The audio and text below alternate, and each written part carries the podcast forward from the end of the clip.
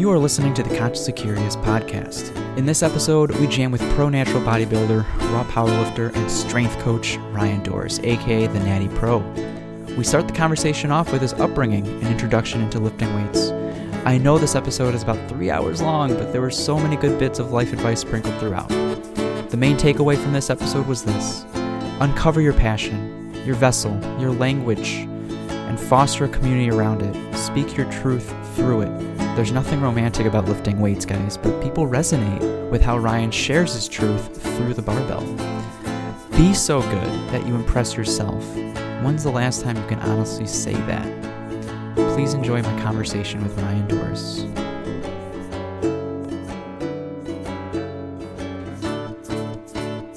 On tonight's episode, the Natty Pro, Ryan Doris, natural pro bodybuilder, raw powerlifter, You know, I don't. I don't identify with any of those.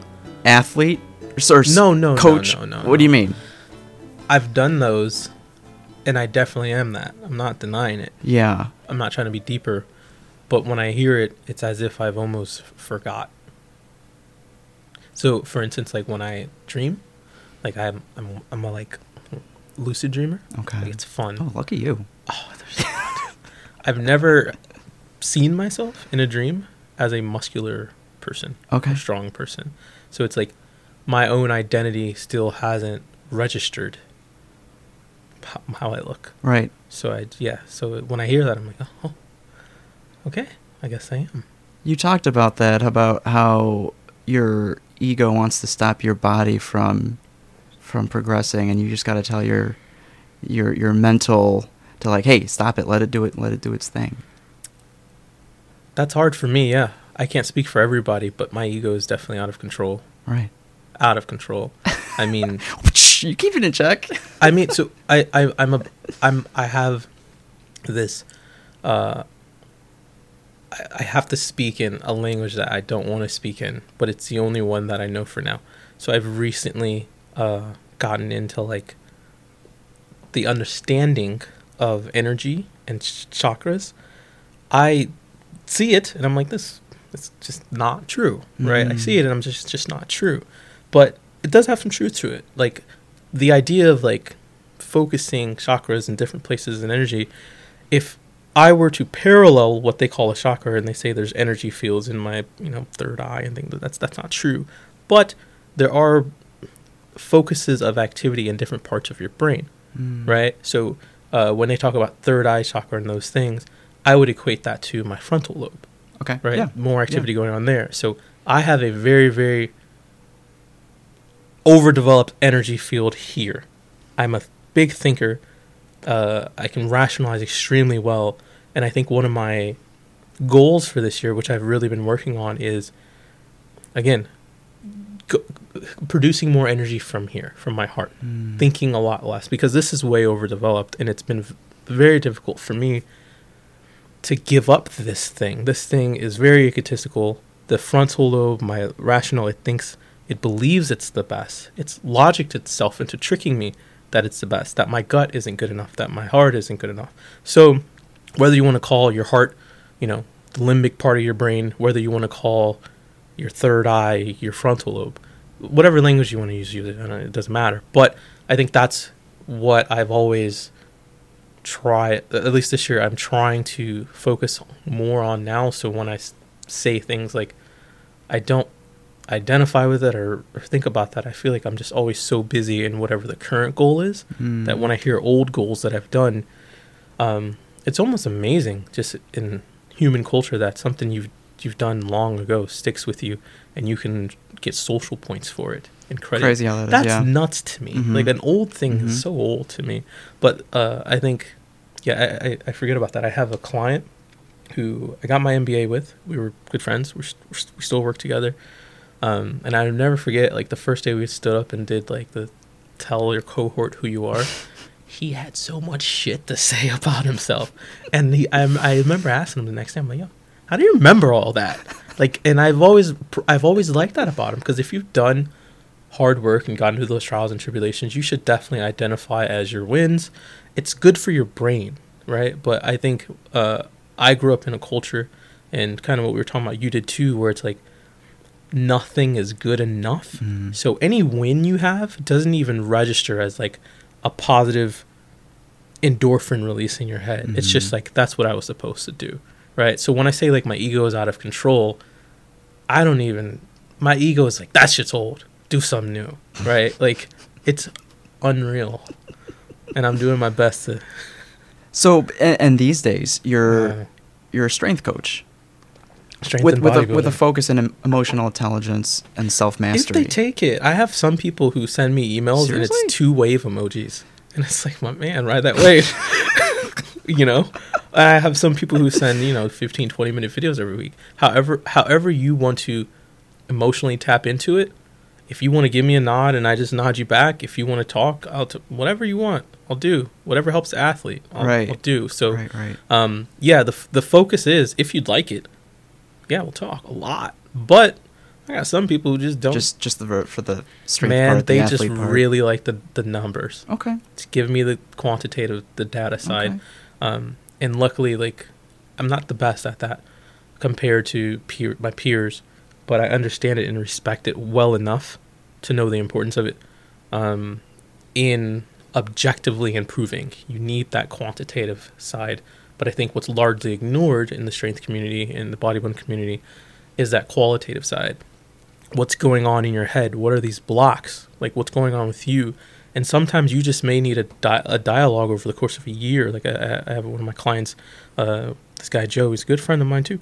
I'm lucky to have friends, clients for friends. Nice. the over the last year he more or less transitioned left his job from he was worked at boeing uh, put a down payment on a house moved out like that whole transition over a year and that instead of him saying like hey man busy week i didn't i couldn't do the numbers tell me like open up to me. What is the situation?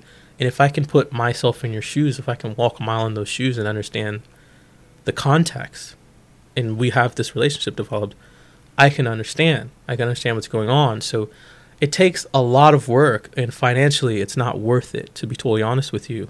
But for me, I'm lucky that I just truly enjoy connecting with people. Mhm. I like talking about it, so I would do it for free. Um, so I think for me, it's more of something that's always been obvious in coaching. I've always fortunately had it in the coaches that I've had growing up since high school and Mhm. everything. And I think online coaching kind of has omitted that. Um, and I'm not saying that it needs to be done. I mean, do whatever you'd like. But I think for me, at least, to understand how do I have been have managed to keep clients for five years, six years, you oh, know, nice. it's that relationship. It's relationship building and Right. really giving a fuck, actually caring. Right. So. Right. Very cool. Um, but and to get to that level, to be able to coach someone or or have that cred, you it's important to have those those wins that you had. And to have the background, and you know. well, that's kind of the thing, right? The the general public will remember it, right, really well, and it always amazes me, Yeah. right? So I'll I'll do like for instance, I I hardly have posted on Instagram all of 2019. I mean, not much. But every time I post, I'm like, Mm. you guys still remember me? right? Like in my mind, I'm forgotten. But uh, Yeah. if you've done had impact on people in the past, like you were t- like you told me earlier two years ago, the interaction we had, I don't really I don't really think about it. I just do I just try hard, do the right thing, I try to say the right thing, and I have no recollection or no memory of it. Interesting. So when I hear it, um it's nuts. Yeah. You, so to give people a, a brief background, I stumbled upon Ryan through Matt Ogus and Wow. Legends of Aesthetics, and that's when I wanted to like get in the gym and stuff like that. I still dabble here and there, but like we'll go into that later. Um, and when I saw Matt's post recently, I'm like, "Hey, new vi- YouTube videos up!" I'm like, "What? Like he's back?" You still remember that was an epic video. Um, and we'll go into the branding and, and making it count and not doing it just to do it um, later on. But I, when did you first get into into lifting? And was it bodybuilding first or powerlifting? Yeah, for me it started with bodybuilding. So okay. uh my journey was a bit of a mostly luck. okay. like most things successful with most people it's, mo- it's mostly luck i ran track in high school um, i was really good um, yeah i was really good like i would go to nationals every year um, i would i think i took like I forgot. I think I took second in state senior year in triple jump and um, nationals. I was a top five guy. Um, then I went to college, and I was still good. Mm-hmm. But man, I could not figure out that education system. I could not figure out academia. I could not figure out. I didn't even understand what a syllabus was when I first got to college. Like that's how badly prepared for college I was. I think most of my education where I grew up was fantastic. Right, Mhm.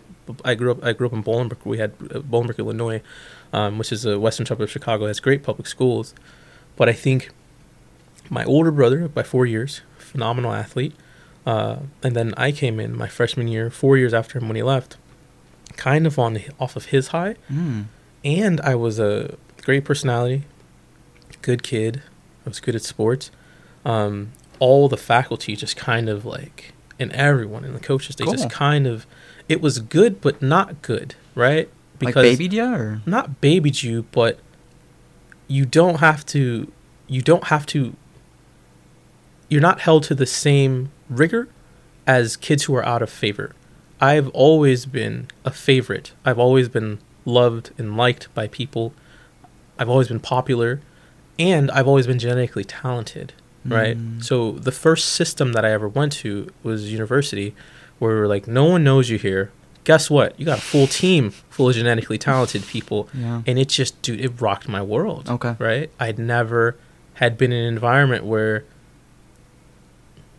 no one cares right and i've always had that love everywhere like, like growing up um and i think when i got when i ran uh i just couldn't figure out why i had to be i couldn't be three minutes late. Like i couldn't Mm. figure it out what like in my world like what does it matter? I'm gonna come here work as hard as i can.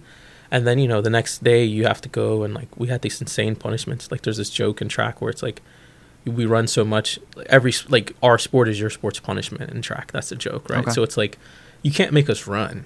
So, yeah it's like that's what every other sport does. Right like i'll run.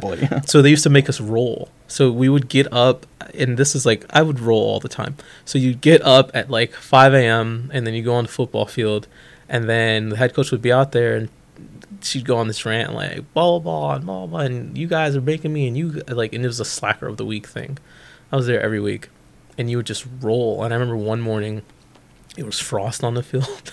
on your side you're talking about like like a you could log Oh you lie down on your side and you roll a hundred yards up and down. okay that's brutal. And right so there's frost on the field. Needless to say like my, my balls are like inside me i had a uterus that day basically right? And you're throwing up. You're rolling Yeah. right? And then Yeah. like you start rolling on the side sometimes so now you're not you're losing you're not ground. even it was brutal right? So for me i hated it. I went from this and i went to college my birthday's in august so i got there when i was 17 okay. Um, so I was like a kid still, and I, I hated it. Like I hated that it wasn't fun, there wasn't love, and I think it was my first like s- softball pitch into what the world is. okay Right? It's like even if you're talented, the world is hard, and up until that point, the world had never been hard for me through the virtue of luck. I've been good looking. I've been funny. I've just it's just luck, man. Mhm. Just total luck. I had a healthy childhood. Was never hungry. You know, like, and so I had all this luck around me, and not that my luck ran out. It just got normal. it just got normally Right. difficult. right Um, and so that destroyed me, man. Like I can't lie. Like I went home and like I remember my parents, because my older brother went. He had a scholarship. He finished and all that. And my younger brother had a scholarship. I was the only one of my brothers who like paid for school. Right? and so I felt like this failure, like this complete failure. I came home and, um, like my parents are foreigner parents, so they, so they, they like so, bad grades to them. yeah It's like what they do they can't even fathom why you wouldn't go to class for free, right? Like, and so this is kind of the roots of Fortis. I was a great athlete. I'm still a great athlete, but like, I just need to communicate what I'm feeling sometimes Mm. to to get that. Like, my archetype isn't punish me and make me roll. My archetype is just like maybe ask me, do I feel lost? Like why? Like, and that's what a lot of athletes need. A lot of people are are great. There are many ways to bring out what what you bring out in what makes Steph Curry come out isn't the same attitude that you know Draymond Green, right? Mhm. Like athletes have archetypes. Athletes are different, and I felt like, especially in NCAA model, in track and field, you have these teams of, you know, twenty seven men and twenty five women, and it's similar to football, and that just blow the whistle, do the thing, and you better run in this time, right? Mhm. I can't ex- like, and the only way out is to fake an injury, see on my back hurts or something. So, anyways, I couldn't understand that training model Mm. in track and group track, and then I couldn't understand the model of education. It was all new to me. Um, then I think I went when I, I went home. Uh, my two best friends um, from high school, they they had had the same problem I had. They were Mm. playing soccer collegiately at different schools, so we all came home. Right, we were these like ex athlete flunkies, uh, and we were like, "Hey, you guys want to work out?" And I'll never forget one of my friends, Assam Hussein. He was like, "Hey man, look at this article," and he sent me this article. This dude, Layne Layne Norton, Mm. first first anything I ever heard of bodybuilding, and he's like, it's an arm workout or something. He's like, come on, let's do arms. And I went and I did this arm workout. I'd never done arms before, really. Um, and this is like 18 years old, out of college, out of flunked year of college, and my arms hurt. So, dude, I thought my I called him. I was like, I think my arms are broken. like it was the first workout I ever had. So I didn't love it. Right, like a lot of people find bodybuilding and they love it right away. A lot of people say it saved their life. Like that, it did none of that for me. It just filled a void of time. Like my whole, I've never not been in a sport my entire life. So f- when I don't train, it's like, what are these five extra hours I just have? Okay. It's just like this- Okay. It was it I, filled the yeah. yeah, I go. was just used to doing like rigorous movement with that time. It just felt weird not training to me, Okay. right? Um, and, and it still does. So that's kind of what I did, and I res- I responded really well, and I got jacked pretty quickly because genetics, and two, I had just come from like a collegiate track program where I understood consistently like all these things that people struggle with in the beginning like i'd mastered that in high school Mm. right I, I i knew how to work hard train like I, I i it was easy to me the transition um so i did that for a while and i went to community college i was just kind of working at like vitamin shop and stuff and i was Mm. slowly just working in fitness um then my brother who's 18 months younger than me two years behind me he went to college ran track um, and the coaches were recruiting him. He was like number one in the country Wow. at the time, right? He was a stud. I, where I was like, I think my high school ranking ended like 13th or something. He was like one. So everybody wanted my brother. Um, they wanted him so bad to the point that they would come to the house from all these schools across the country Wow. and they'd be like, "Hey Ryan, you still jumping, man?" Like, and and my mom would be like, "If you want Troy, you gotta take Ryan." Thanks, Nice mom. Sure enough, I did. I went back and I ran again. oh, really? So No we're way. so yeah. So school we go to, it's in Mississippi. and uh, needless to say, that I didn't last long, right? So for the first time, I I I had uh, a sense of really like kind of like a juxtaposed life path. I went back to track, and one, I was in Mississippi, right? So my brother and I, these two kids from the western suburbs of Chicago, like listen to me, right? Listen to how I talk, right? Right, like, right, like right. I'm a western kid from Chicago, so it's like Chicago's a weird place because it's like we are very aware of our culture, even if we don't sound and dress like it Mm. and we're almost so hyper aware to a point that like I remember like the first day we got there, like we got to the cafeteria, and there was like literally like a white side and a black side, no animosity, just Mississippi, Oh. and I just wasn't having like and like I just my left Chicago in couldn't take it right. I couldn't take the whole place of right, Mississippi. Right, right. Um, and then track, track was great. I mean, I ran good. My grades were good. I finally was st- starting to figure out this college thing. But man, I missed my life of going to work, going to school part time, and lifting with my boys at like ten thirty Wow. p.m. I missed it, right? And so I felt heartbroken in a way that I told my brother like, "Yeah, man, I'm not staying. Like, I'm going." And my brother was like, "I'm out of here too." And sure enough, he left. He transferred to the University of Iowa, finished out his career there, Oh.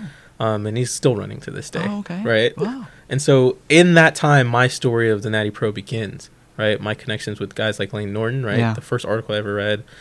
Um, there's this guy John Hansen, who's like the first natural Olympia, and he promoted a show in Bolingbrook, right? Okay. Luck, right? Like I people like always talking about like why I'm natural. I don't know, bro. Just luck, man. Like I just was never in a situation where like my first introduction to bodybuilding was through Layne, was through just Guy John. Was it was just through Mm. all, natural, all the naturals. Okay, okay. right? And So I never really was tempted with steroids or anything like Interesting. that. What right? if what if you were surrounded by by? I was so good at a natural sport track, and I came from a family that was so good at. genetically, Are you already? I was so good, and then I have to be honest. At 19 years old, I uh, the phrase I used in my head was ridiculous, but I was like, I get enough girls. What do I need to- you know what I mean? It was like what? do- It was like no, seriously. It was like, I I I like how I perform, like, I like how I look. Why would I need to spend any money on anything and get a Mm. dependency on anything? So I have to be honest. I've never been anti steroids. I've never been anti drugs. Ever. Never. Just in my situation, I've always liked how I looked. I've never struggled to build a body part. Um, I've never felt like I needed to be bigger. I like putting on normal pants, and you know, I, I just never wanted to cross over to that next level of dedication, which it is a next level of dedication, and I just I just didn't want to do it. So, and I never have wanted to do it. Excuse me. So that's more or less the story of uh, how the Natty Pro became the Natty Pro, and so I kind of went in natural bodybuilding, went pro, um, and I always felt like in some way I was I wouldn't say I was cheating, but I just had that base of coming from a real rigorous sport, which was collegiate track and field. Like really knowing how to train, really knowing how to be Mhm. dedicated. That everyone I was competing against, I was like, you guys are amateurs. Mm. But it's caught up today. okay, The guys okay. who compete in natural bodybuilding today, insane, huh? woo, dude, we got some pro athletes in natural bodybuilding today. Interesting. Like then, in you know, 2012 was running circles around people. Yeah. But nowadays, dude, these guys are the the the talent pool, genetic pool in bodybuilding and powerlifting. It Like they're all they're all good, you know, to the point where they have to tell themselves like, just to be on the stage, you're good, you know. they're good now. They're good now. But that but that's good though. That's how sport Yeah. grows when when people who have the the so for instance somebody like uh Antonio Brown, who what's going on with his whole scandal and everything in football, if he really wanted to dedicate the next year and a half to playing soccer or playing baseball, he could definitely come close to being pro. Mm. His stock Yeah. is just professional Yeah. athlete in any way, shape, or form you put it. Mhm. Same with LeBron. Like if Oh LeBron my wanted, if, if LeBron wanted to be a wide receiver, give him three years. He'd be he'd be probably one of the top hundred on a pract on the NFL practice team. Right? He might not be the best, but like he'd definitely be one of the best guys on the practice team, no Right, doubt. right, He'd right. be good. So he can Yeah. No flopping though, LeBron. Yeah. right. So the stem cells, I guess you can call it, are shifting to Mm. powerlifting bodybuilding. So yeah, man, it's it's a really good time for the sport right now. Um, I feel like I'm sort of like an OG right now in the sport, um, Mhm. and I have this weird status where, like you said, people still respect it. And I look at myself in a mirror, and I literally, I see like um, sort of like a shell of my old self. Like I look and I'm like, I'm not as good as I used to be. I, like, as an Mm. athlete, I see it. Um, but it doesn't matter. Like people still remember you at your best. It's an odd thing Nostalgia's powerful. powerful thing, man. So Mhm. people still remember like the 25 year old version of me, although like physically you wouldn't be able to tell the difference between the two if you saw my pictures from last year. But here, Yeah, you look good.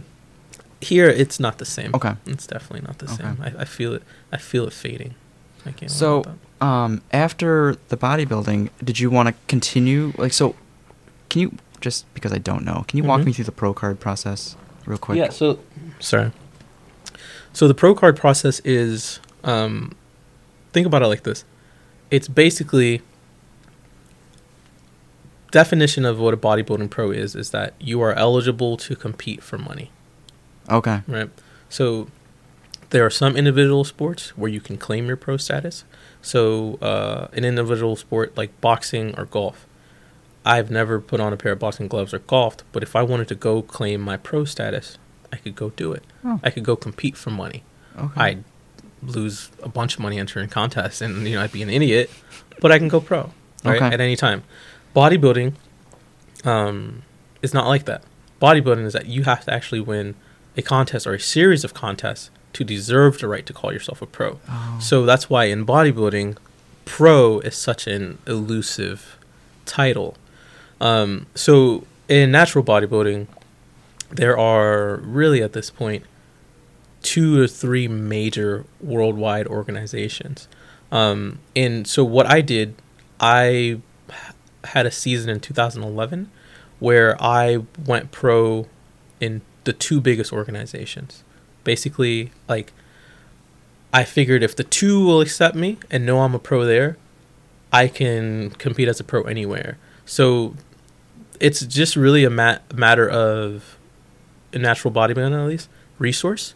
Um, if they were ever to sort of even like the NBA used to be the ABA and NBA, right? Mhm. Like Mhm. leagues come together over time, and that's sort of the transition natural bodybuilding is going into. So they're consolidating which ones are really going to stick and what's coming together, and you're starting to see, uh, for instance, like I competed last year in one, probably the, in my opinion, the most difficult, uh, in yeah competitive natural bodybuilding institution, which is WNBF. But I never went pro in the WNBF.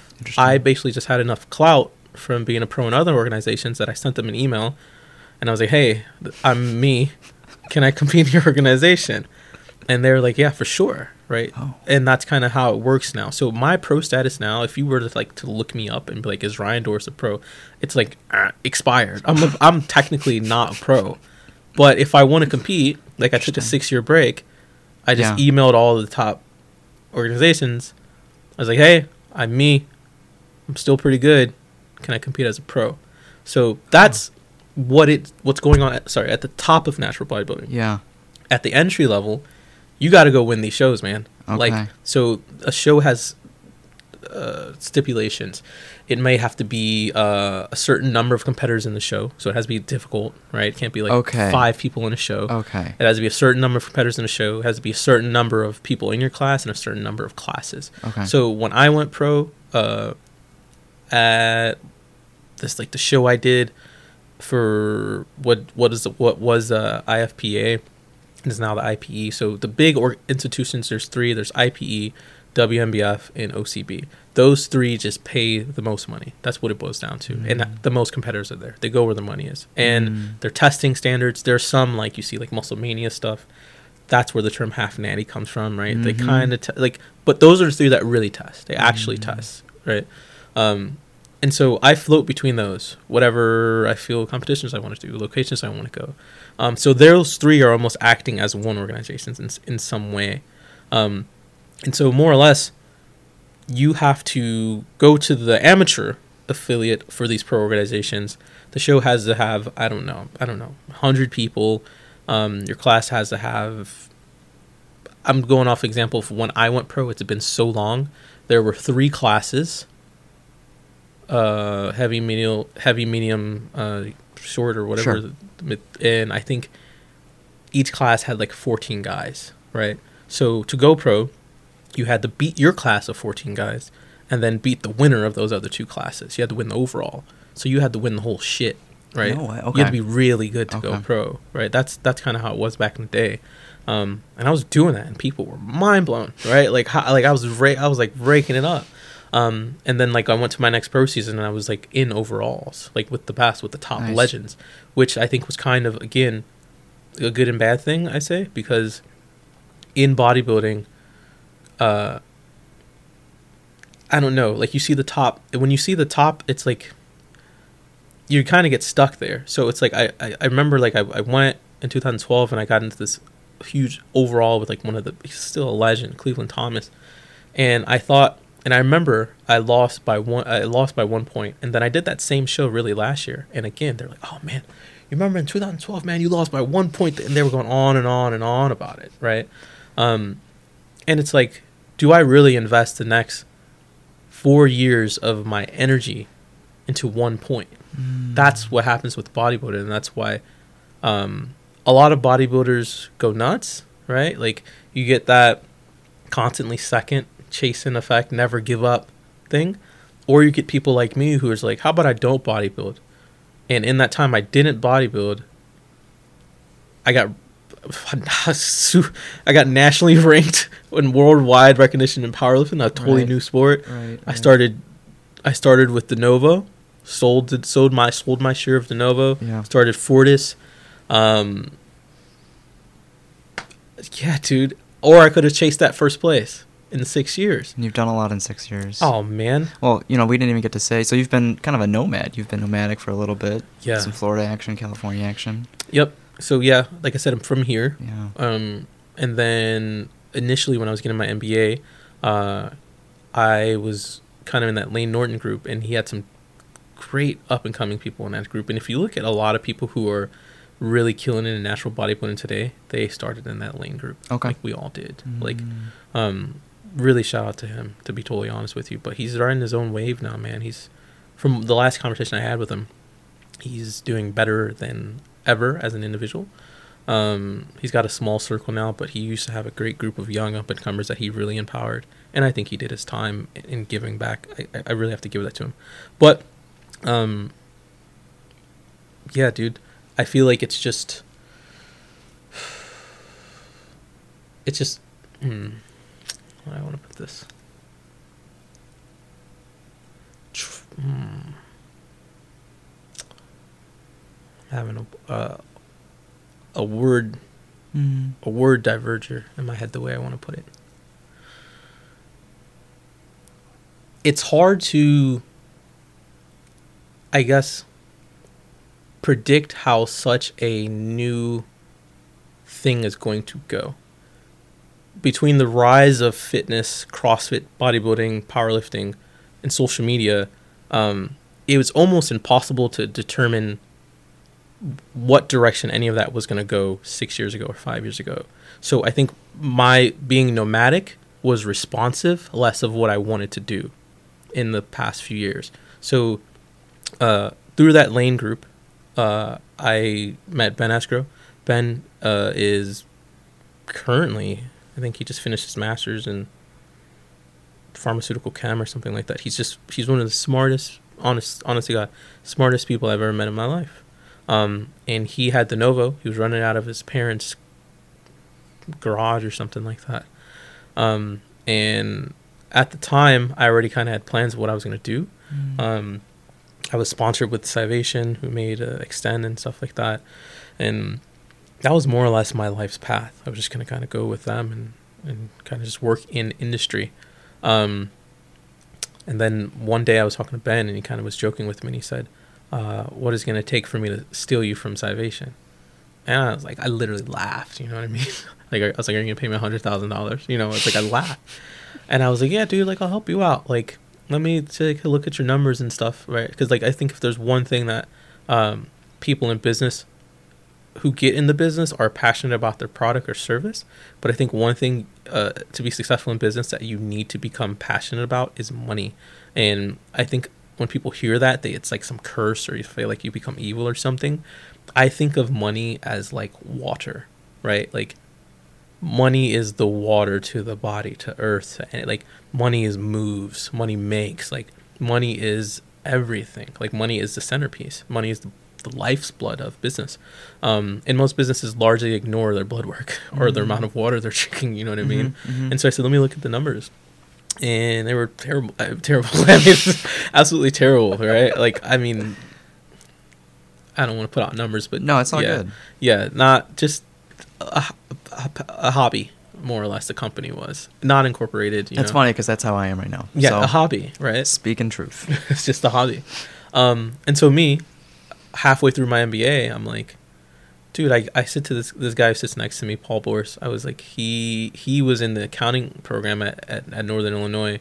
Their accounting program there is like the program. Like Hmm. in the time I I, went, I was a marketing student at NIU. In the time that I was there, um, I never even spoke or saw an accounting student like in the same business building. Like that's how exclusive they were. Like Wow. they're like it. Like they're like KPMG, McDonald's, Yeah. Bo- like they're Yeah. like Okay, it, right? okay. Like, and so he came from that, and I was like, man, just take a look at this. And he looks at it, and he and we just keep talking about this company more and more because we that's all we did in MBA, was talking about companies. Um, and somehow it just give it like four months, man. It just got to like me and this guy getting our MBA together want to join you on this, and we want to go all in on this. That's how it became. I never, Good. I never wanted to be an entrepreneur. ever. I never had dreams of being. I never. I never. I always thought I'm going to get an MBA, get a great job in the industry. I never thought I was going to work for myself. Never. I never planned it or envisioned it. Um, but it got to the point that I got so interested in de novo, uh, and like this idea of like giving genuine, doing genuine supplements and products. So basically, what Ben was doing, he had uh, a really good source of protein powder that he was getting. He actually got it through Layne Norton, ironically enough, right? Like he met these people, right? Because he was basically doing leucine research or something on the protein. Yeah, I Layne, forget, yeah, right, right. And so it was basically it was a the, That was the his dissertation, I think.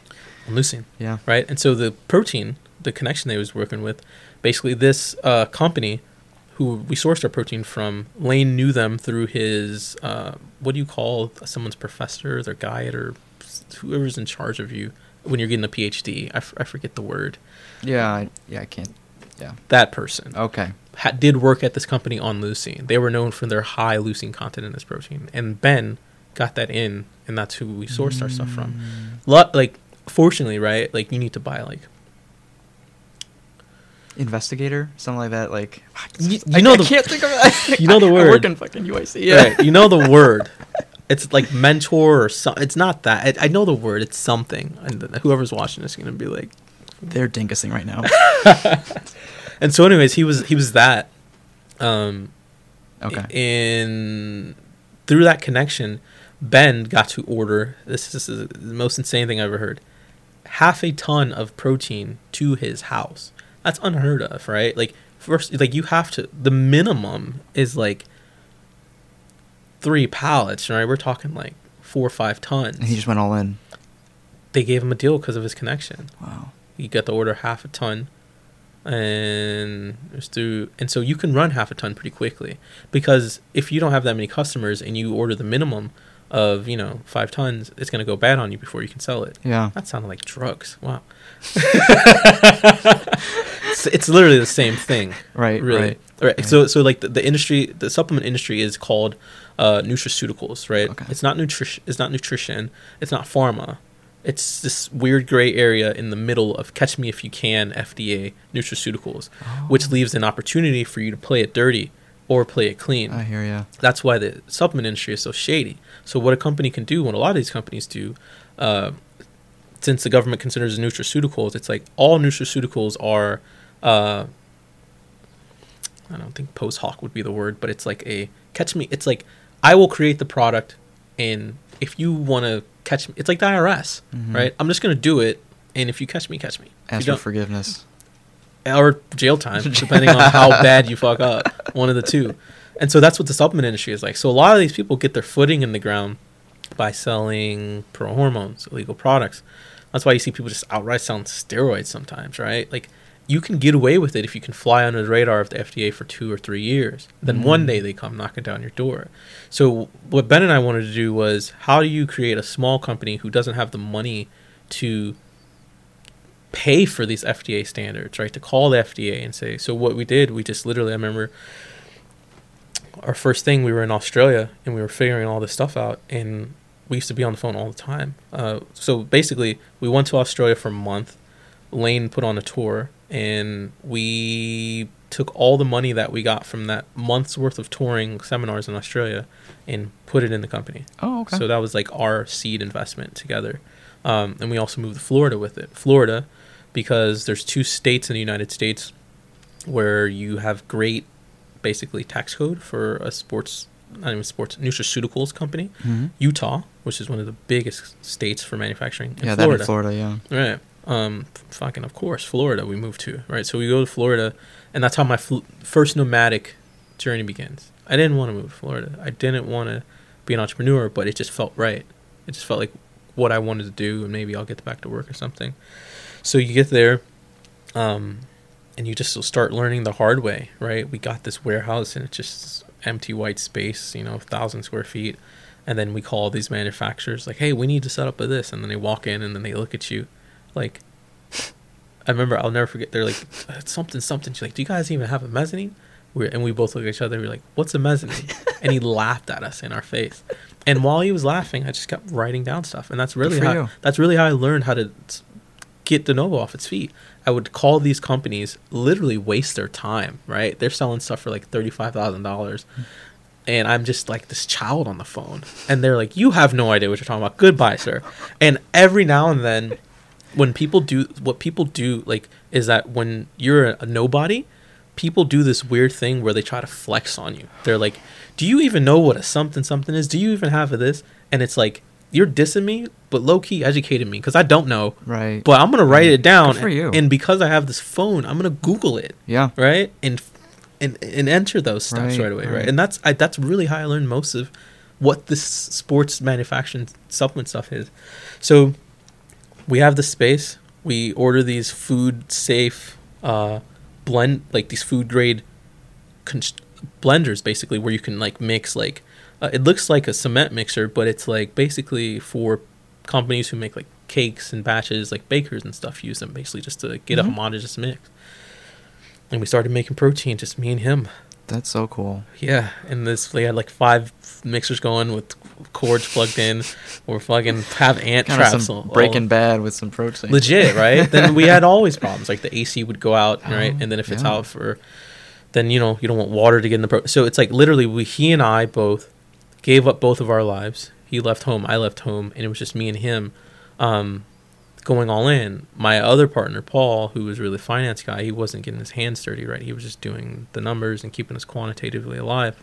Um and dude we just literally it was it was one of the most difficult times in my life in terms of entrepreneurship. And also this was before a time when like really Gary Vee was out right? Mhm. so this was like a time it was like probably the last of an era where grinding like for instance like just literally yesterday and two days ago I worked till five o'clock in the morning. And like that has become such a non topic to me now Mm. right? Like working all night like all- it's nothing to me. Like and not not from a point of like arrogance but like i did it so much in de novo. If i do it twice a week now i had a great week. You know what i mean? If i didn't like it's it, it's a it's a fantastic week. Um so i think i really learned those hardships and i really just learned through bludgeonings and beatings in de novo being embarrassed losing money. Like we did a run on bags one time the labels and then we had one typo in it and you know if it's got it Oh, right yeah, and so yeah. that's like $10000 down the drain Yeah. and that hurts, man. Yeah. Right? It hurts, and then you want you just want to go in your room and cry, right? Right. Over bags, over bags, you know. So, do you fucking just run the bags? you know, like what do you do, right? Do you run the bags anyway? Risk the FDA seeing, you know, something like, and so you make all these decisions. So, long story short, we do that through the years. Things slowly grow. We start we buy new equipment, right? Like we build this mezzanine. like Ben's dad comes down, we build this mezzanine, um, and then over time, people start seeing the wave. People like good work. Um, there's this kid Reggie. Uh, shout out to Reggie. I still coach Reggie to this day. Uh, he worked at a bakery and he used to work out at the gym in Tampa, the powerhouse. And I was like, hey, you know anything about like powders and stuff, man? Reggie comes in. Right? Okay. One of my clients, Billy. This all came from like clients and friends. He comes down. Billy comes down. Billy was one of the first people in the warehouse. Um, then a good friend Jake. He he stopped. He finished school, and next thing you know, you fast forward some time. We have two manufacturers. We have an office. You know, in thirteen employees. It's a legit business.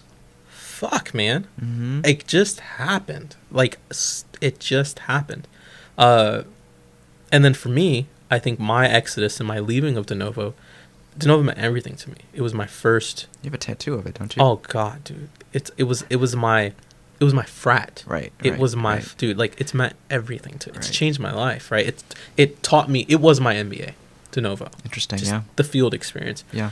what really I think took tore, tore us apart in our relationship with at least Ben and I was De Novo was at a point where it got so big and so good that we lost that and you see you hear this story all the time like John and John like John Lennon and Paul McCartney stopped writing songs together because they were busy with their own lives like um we weren't going to the warehouse till five in the morning and then going to Wawa for sub, uh, this a gas station for subs after you know like we stopped doing those things. He would do chemistry stuff. He had a lab in the office.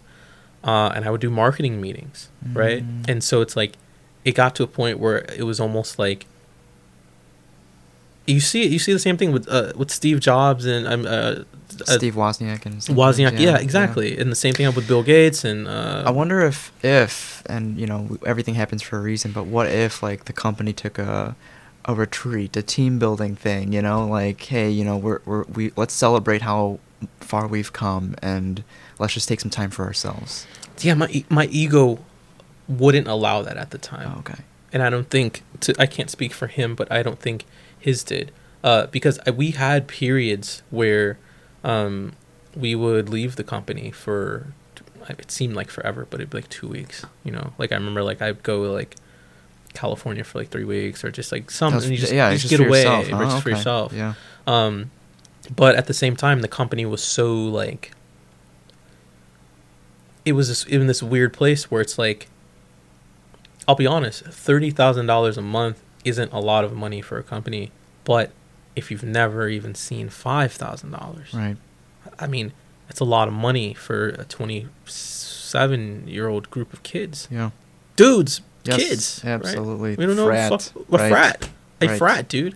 Like the company literally would be like, we would go work. I mean, we'd work insane. We'd have these meetings. We'd work, and then we just fucking party. shoot the shit, we'd party at the at the same house which we use as our secondary office. It was nuts. It was nuts, dude. Like, and when I, like it was so non-sustainable. Like because between the amount of work I did, the amount of partying I did, and then the powerlifting, um, dude, and it was it's crazy, right? Like fitness Yeah. IQ, Jorge, we brought we had so many athletes and people. To, dude, it was it was just it got to a He, point. he was part of that too. Oh, everyone started Shit, in I De Novo. That's where he started. Fuck, I didn't. I LS had no LS idea. McLean, yeah, he started. I- Those were my boys, man Ah. right? So this this ties back to like the Layne thing. When I said I think Layne has paid his dues and like put people on a platform, that's what DeNovo was for me, Oh. right? So I got some of my favorite people who I was like, I have good taste in you. I have. Like, Okay. Come in, okay. I'll I'll bring you into my thing, and I Okay. platform them. I help them Okay. get them followings. Like I help them get their own apparel line, right? And so they're still my boys, Right. and I see them eating and I see them doing their Yes. thing and it's just like I feel when I say like I feel like an OG, it's like I feel like I can like s- work on like my I don't want to say passion project, but like I have nothing to prove to myself in terms of entrepreneurial competence. Like DeNovo covered that for me in a very short period of time, albeit at the expense of my relationship with my, my current girlfriend. It was terrible at the I Mm. mean it was I, I was all over the place. My family really I mean everything sacrificed in the place of that. It was a hyper focused period of my life um which it was my frat man with my boys like um literally it was like bone and blood man we Yeah. it was it was one of the greatest experiences of my life and so um when we got to at least what I felt was the end of, of my time at De Novo, um, it wasn't so clear how it was gonna go, right? Like it was like it was some combinations of like uh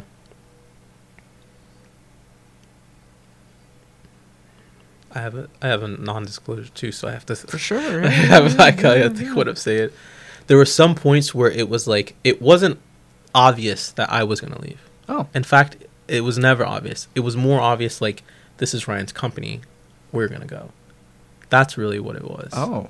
Um, and so the reason why I did it is because of ego. The reason I left was really an ego thing. It was like, all right, the disagreements we have, which I won't talk about, I'd like to see you do it without me. Mm. And here's the only suggestion I have. My suggestion was you take my ownership and you give it to all of the first OG employees Anna, Reggie, Jake, right? But like the, the, the, the OGs who were in that warehouse with us till four in the Mm. morning, getting mosquito bites, like driving across that bridge back to Tampa side from Clearwater side. Like, give it to the. That was my only thing. Um, and so we obviously that deal didn't that, that I can't talk about the deal Sure, that we sure, did sure. sell for, but it worked. It worked out. They have their company. They're more now like a UK based thing. They have Luke. Oh. Um, I think it was a good move for them, honestly. Okay. Like they moved in like the gaming. They're based in the UK now, largely. Um, they have a whole UK team. It's nuts. Like they Oh. just shifted, um, and it works for them. But but yeah, I just feel like I didn't want to disrupt what Ben created. I had I had so much, regardless of our disagreements, I had so much respect that he was number one in Denovo. Although in the employees in PowerShift eyes, it looked in the public, it looked like I was one. I had so much respect for him that like I didn't want to make him feel like an outsider in his home. And so I was at the time egotistical and young enough to be like, "I'll- can do it again. And sure enough, I have. Right, like I'm fine. I'm I'm I have more money than ever. Like Yeah. my wave is stronger than ever. Right, like sure right, enough. And so I think that's kind of like where Fortis was born, right? I saw issues that I didn't like in supplements and I tackled those first. And then I think now in Fortis, it's sort of the same model as De Novo, much smaller team, obviously, just me and coaching. And through the power of content and writing, uh, that's kind of where it goes. So I'm, so p- three years post Novo, Fortis is finally, I think, becoming going to become somewhat of a company that produces something. Um, so this year I've just like been writing a book, Yeah. really. Um, and for me, outside of coaching, it will be the first Fortis Product. really product, Yeah. right? Like on all these things that I've been talking about with like athletes and philosophy and things like that. So, uh, we didn't get it on mic on the mic, but this is what I was saying earlier. If for anyone that brutally sat through that super long story of track to now in my life, all of that nomadic moving experience, none of it was planned, none of it was predicted. I just rode a wave. I went Mhm. with it. When I had to break down and cry and go back to my mom's house, I did it. When I was fucking rich, I was rich. When I make a lot of money, I take it. If I don't make a lot, I don't. So I just basically ride whatever wave I'm on, um, and that how and that just following the truth. I call it walking with God. God being Force, whatever you force, truth, light, whatever you want to call it, Yeah. reality.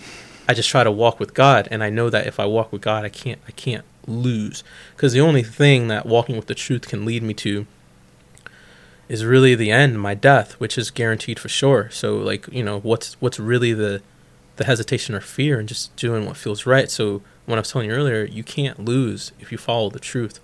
I have to be honest. Just following my what felt feels right. God, whatever word, label, energy you want to put on it. I've had that de novo experience. I've had collegiate track experience. I've had what I have today with Fortis, being really more of a solo entrepreneur. Uh, my business is more profitable than ever. I make more money than I've ever made in my life. I'm happier than I've ever been. Mm. Um, but it, it has come at the expense of a lot of chaos and a lot of f- kind of finding how to reorganize that chaos to make some sense. And that's that's that's that's the same like karmic samsara wheel, man. It's the same thing over and over and over and over and over. And that's why I always say in my posts like ride that wave, ride that wave because people want to be the same. They want to put out the same content they don't want it, they want to follow the same content schedule, same time, same everything, and you get stuck into this loop of boring, right, of uninterestingness. And I think why my brand has stood out is because I've been a real person who just so happens to love working out. And I just talk about working out sometimes, right? So when people say things like a natural bodybuilder pro or whatever, I don't know. I don't feel like I identify with that. I just feel like I try to focus on whatever challenges in front of me at the moment more than anything and how am i going to navigate that and i mean i i don't worry myself but i i concern myself so wholeheartedly on the issue in front of me whatever obstacles in the way to figuring it out and there's nothing like the feeling of breakthrough of figuring something out that you didn't that you didn't really have much faith in so if the if, if i had to identify with anything it would be that i am just on a path of self mastery, trying to figure out how to do this shit. Like trying to figure out what where I'm at. I don't try to define it. I listen to the signs when they're good. If it's hard, fucking whatever, man, do it. Fucking just do it and get on with it. Um, and that has accumulated a brand with my accountant. My accountant, I, I have meet. We have like a our last meeting my accountant is the shit, dude. This dude is like my fi- I should call him my whole financier to be totally honest with you, but he's one of the strongest members on my team. I got to be honest. I love this dude. And he says as an accountant, he's like He's like, you know what I like about your brand? He's like, you can literally fuck up for a month, and people will still ride with you.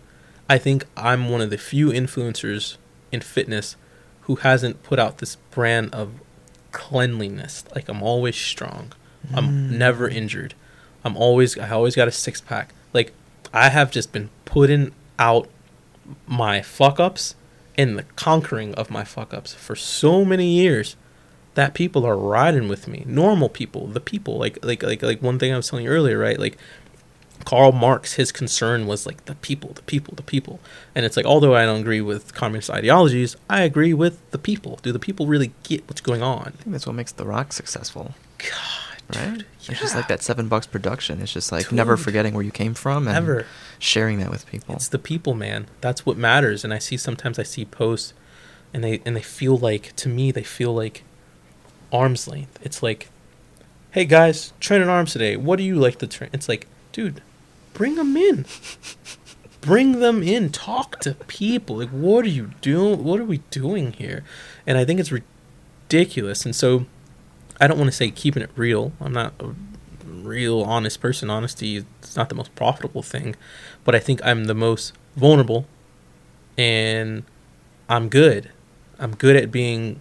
I'm good at being vulnerable and conquering it because I think there's also a wave of being vulnerable and just complaining and self-loathing about maybe one day you'll have strength, um, and kind of just like the meek will inherit the earth mentality of like, um, I don't know, this really leftist culture we see of like stay strong and hope and one day, uh, it's kind of like that really like Christian morality, like Mhm. hope, which is why Nietzsche was like, fuck all that.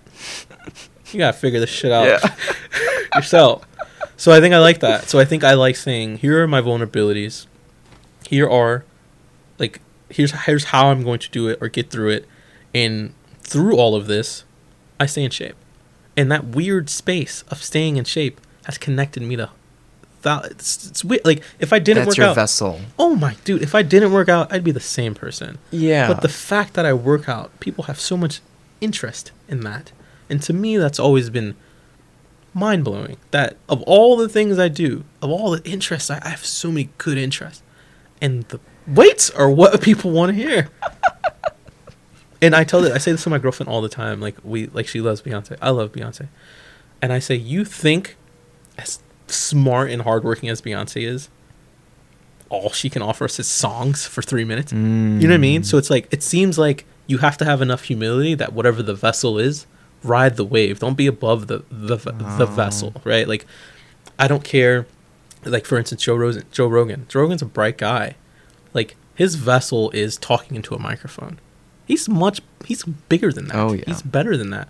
But if this is what people want, right? Like you can't forget to be a capitalist. Like give the market what it what it wants. So um, as much as I'd like to talk about, you know, Nietzsche and Ayn Rand and all this rational self interest shit, I have to. It's funny because they also say the other side probably says like be very focused in your niche and the audience will be attracted to that instead of trying to overgeneralize yourself and try to capture a wide audience you're going to appeal to a select few so if you what if you started introducing more of that stuff and you already do i, I think that's what pulled me to you in the uh, also I do. I is pu- the f- I pu- I put- philosophical side I put the philosophical pill in the applesauce of fitness. You're gonna like you will you will know Thoreau before the day is over, but it's just in some weightlifting bullshit, right? Right, That's how right, I've right. done it, and I think that's why like the people I look up to the most when I say good work is because it's like you. I'm like I'm looking at your setup here. You know a thing or two about what's going on here, but like you've laid it out to just look like a cool vibe. It's Mhm. much deeper than that, right? Mhm. Like it's like figuring out those levels, like figuring out this. Like it, it's been a like there's different types of microphones, condenser, impact. There's, Oh, yeah. it's deep, Yes, right? yeah. And it's like I think for someone to do depth, like really deep work, and then bring it to us and just make it seem like relatable, digestible. that's good work. To me, that's good That's a good teacher. That's a good coach. which is why I'm so turned off from academia, because they will give you nothing but Oh, yeah. And then they'll move on without you. Absolutely. I get that. And so as as an instructor myself, we have students that come from various backgrounds, some that have pre-medical knowledge, some that don't, Mhm. some that are making career switches. So I I acknowledge that and I use different vernacular on a day, on a, Yeah. within each class. So and it's not that it's not only that, it's using anecdotes and stories to keep them awake. There's a trick to like teaching absolutely. and you want to immerse the student in the experience to keep them awake. I think we've been great educators in that aspect. Is that is that so? I think in, I, I think for you, I didn't realize it till right now. I think in some way, uh, that's kind of what I like about what I've seen with your content is that you're. I don't want to say watered down. That sounds negative, but you're educating, right? If you look at my content, I'm just educating. I'm Yeah. taking things I like and I'm and I'm, and I'm doing it. Right. Um, so for you, you know, before a subject or whatever, what do they call that in journalism? Me. Guest. A guest. What am I, a king? Before a subject enters my court. before before a guest comes in, you know enough about them, roughly, that you want them to educate your audience in some way. You know Yeah. what questions you want to pull, right? Like that's an art. That's to me, that's an art form, and it's like it's educating not through the lecture format that you might do here. No, I'm sorry. The other guy lectures. You do this. Sorry, sorry. Uh-uh. You lecture. It's oh yeah, you're right. You're right. The other lecture, but as an as both both of us, we want to help the student come to the conclusion themselves, Yes. Which which is even more power. It's so much more powerful. so, which takes work. Yes. and I think for the type of content that you're putting out, and uh, to be totally honest, the name "consciously curious," there's power. There's power in that. It's like curiosity. A monk, a, f- a fucking orangutan's curious, non-consciously, right? like anything is curious. A dog is curious, Right, Right. right, but right. to like To have intent. that is everything. And I think to have intent, to me, is the most American thing. I, dude, to have the information and to actively try, to me, that is the most American thing you can do because we are bombarded with information in education. Dude, I have on my phone, for all the powerful things on that phone, the fact that I have a Wikipedia app in my phone is like sometimes I'll go on and just read random stuff. I'm like, cool. You're like six clicks deep into Wikipedia. Right, dude, like, this is someone's life work.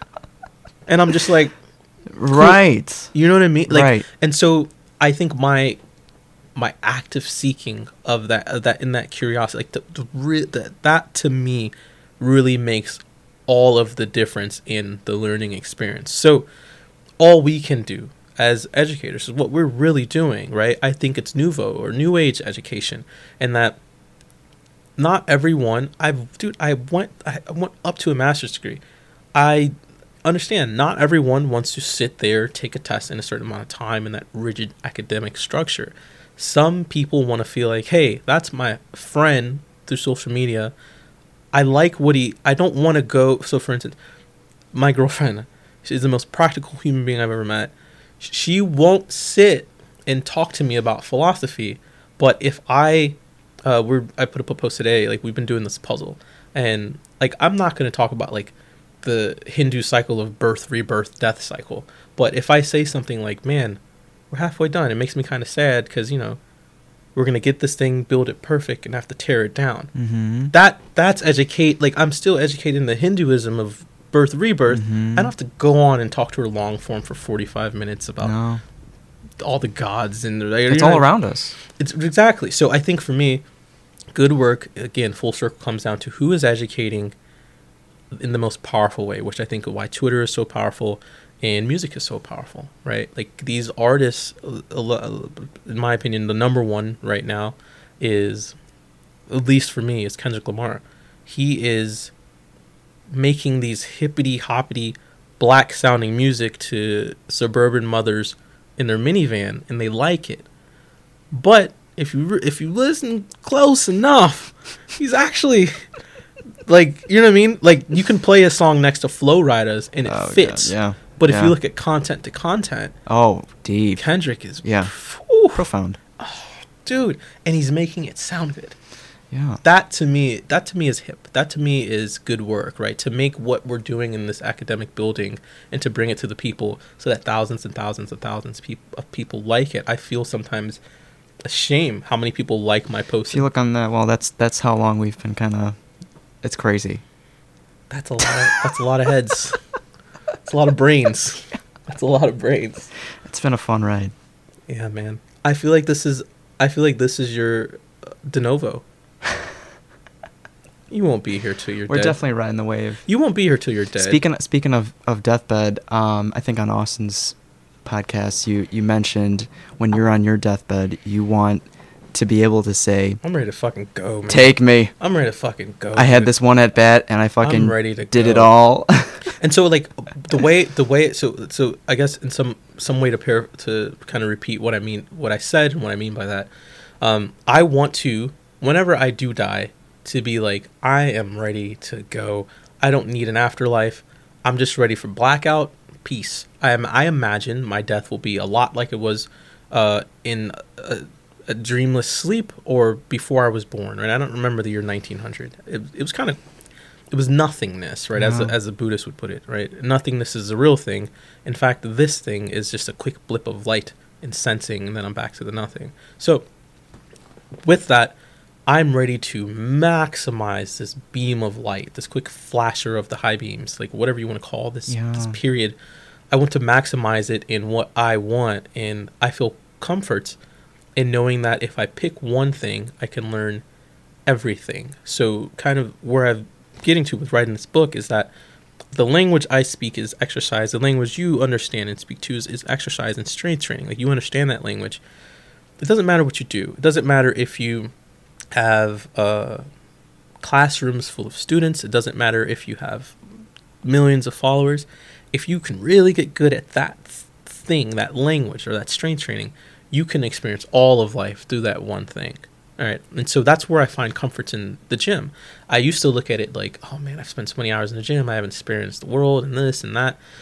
Reality, you have, right? Like, if you experience grief through losing a contest, you experience grief in any form, grief through losing a chess championship. It's all, it's all more or less the same. The, the, wow, Machiavellian, I was going to say the ends don't justify the means. The means, the means themselves are just the means, Thanks right? for- that, that that means a lot because sometimes, a lot of times, um, I feel like we're just a factory pumping out EMT students, and it feels dull at times. And I feel like I need to move on to something. that's just what they speak. So again, I go to I go to my let's say like uh the book the New Testament, the book of the most popular book in the world, right? The New Mhm. Testament. The book of first two books of Mark and Mark and Matthew, which are Jesus' words. In my opinion, those two books, some of the most important moral philosophy ever. Regardless of your spirituality or belief or whatever in Jesus, I think the moral philosophy of those two books of the golden rule, all those basic tenets that Jesus said in the Sermon on the Mount are important. If you believe it or not, it's good philosophy. That philosophy has more or less been translated in every known language of of the world. Mhm. So for me, let's just say something like the golden rule. When you feel the golden rule in you, it doesn't matter if you heard it in fucking Mandarin or if you heard it in German. It's, whatever language you speak is just whatever. It doesn't matter if the language is Mm. this classroom or I don't know, going through skydiving school. Like the the thing is is an abstract thing. What matters is that are you getting that feeling? Are you getting satisfaction? Are you getting competence? Are you getting challenge? And so for me, I think what is most important is pick something. Pick a language. It doesn't matter because it doesn't matter if you experience what it feels like to be the best uh, teacher here. It doesn't matter if you feel like you're the best performer ever at Coachella. Best feeling is best feeling. It's the same mm. number of endorphins. It's the same serotonin. Oh my mix. God, It's all so the same, right? It's just drugs, man. So pick your language that makes these drugs, these hormones go off, and just ride with it. Ride that wave. The thing. There's no difference. It's all. It's not the new one in the sun, man. So if your feeling of beauty is a woman in a bar at 4 a.m. or your feeling of beauty is Zion National Park. Pick it, man, and roll with it. The same. Damn. Pick what makes you tick. Be happy you have a language in which you can feel God, feel that truth, and just walk it. Just it's it's all the same. I dig that. That's why I lift weights. and speak through weights. Yeah. Through who understands my language. Right? Yeah. I couldn't come in and connect to the students the way you do. I don't speak that language to make them feel those important things in life. But I speak the language of, of lifting weights. And that's why the people love me because I'm just a good person, just like you're a good teacher to them. It's really so Hmm. so that's why I can find peace when I'm out. Because it's like I got it all. Sure it was just one thing, but I got everything I needed to. I felt love, I felt loss, I felt grief, I felt up, I felt it all, I had it all. And sure, it was in a gym, but I got it. Or here, or trail, whatever, whatever fuck works, man. Yeah. Surfing, whatever, do it. Right. Right. Right. Right. Yep. Um, can you talk about coaching? I feel like a lot of, uh, you know, with social media, people want to want to monetize Yeah. biz, and and you know, we talked about being the anti-influencer of influencers, and um, how does, and I guess we all both know the answer, but like to be successful in the social media game is to just ultimately be yourself. Sometimes yourself sucks. But I think. it, but it doesn't it isn't it profound to share what sucks at times No. to to show that you're human. N- no, I don't think so. I don't, I don't. I don't. So this is probably the first pessimistic comment I have of the day. Cool. Um, I don't think everyone needs to be sharing their life Ooh, on social okay. media. Um, one of my favorite books is, uh, I'm trying to think which one resonates a little more with this topic. The Fountainhead by Ayn Rand. Yeah, you mentioned her a lot. Dude, everyone should read her. I got. Yeah, I haven't. Everyone should read her, man. Uh, in this book, more or less, it's fucking hours of reading. It probably took me months to finish this, but um, it's basically a book about uh, a story that encompasses rational self-interest. She's smart, like the Bible and like all great moral philosophers. She writes in story. That's how humans remember best. Um, and this basically book goes on and has the story of a young man who's an architect and goes through these challenges in life and he's not interested in people it's just the work and all these things and all these different characters. And this guy his name is Roark and there's this one there's this one part where he drops out of architect school or gets kicked out and the dean asks him like Roark now that now that we're here alone like what do you think of me? And he says I don't think of you at all. Like that's his response. And it seems like to most people that is a rude and selfish person but to me that line explains rational self-interest the most. Now what i just said is a very philosophical way of what gary vee has been saying. Just do you. Who gives a fuck about anybody Mhm. else? Just do you right? If you don't like something you don't like it. If you like it you like it. Um, and i think the pursuit of forcing someone to share is just wrong. Like i've always since i was six i grew up with my brothers. If I to this day, to this day, dude, if I see something, I'm like, my brother's Troy, Troy, like come look at this, come here, and we laugh, dude. That I've always have found new information and got excited about it and just shouted it. Social media just fits my archetype of how mm-hmm. I like to share and educate. Like I literally get off on finding things about this planet I didn't know or I find interesting and showing other people. Like I have oh God, millions of group texts with different groups I share stuff. Like I love sharing stuff. So social media is just a model that fits me. At the same time, Twitter. I struggled with this for a while. I've always struggled with Twitter. I've never been able to successfully build a following on it. I've never even tried, to be totally honest with you, to build a following on it. The problem with Twitter to me is that, for me, for me personally, I am just, I'm a thinker.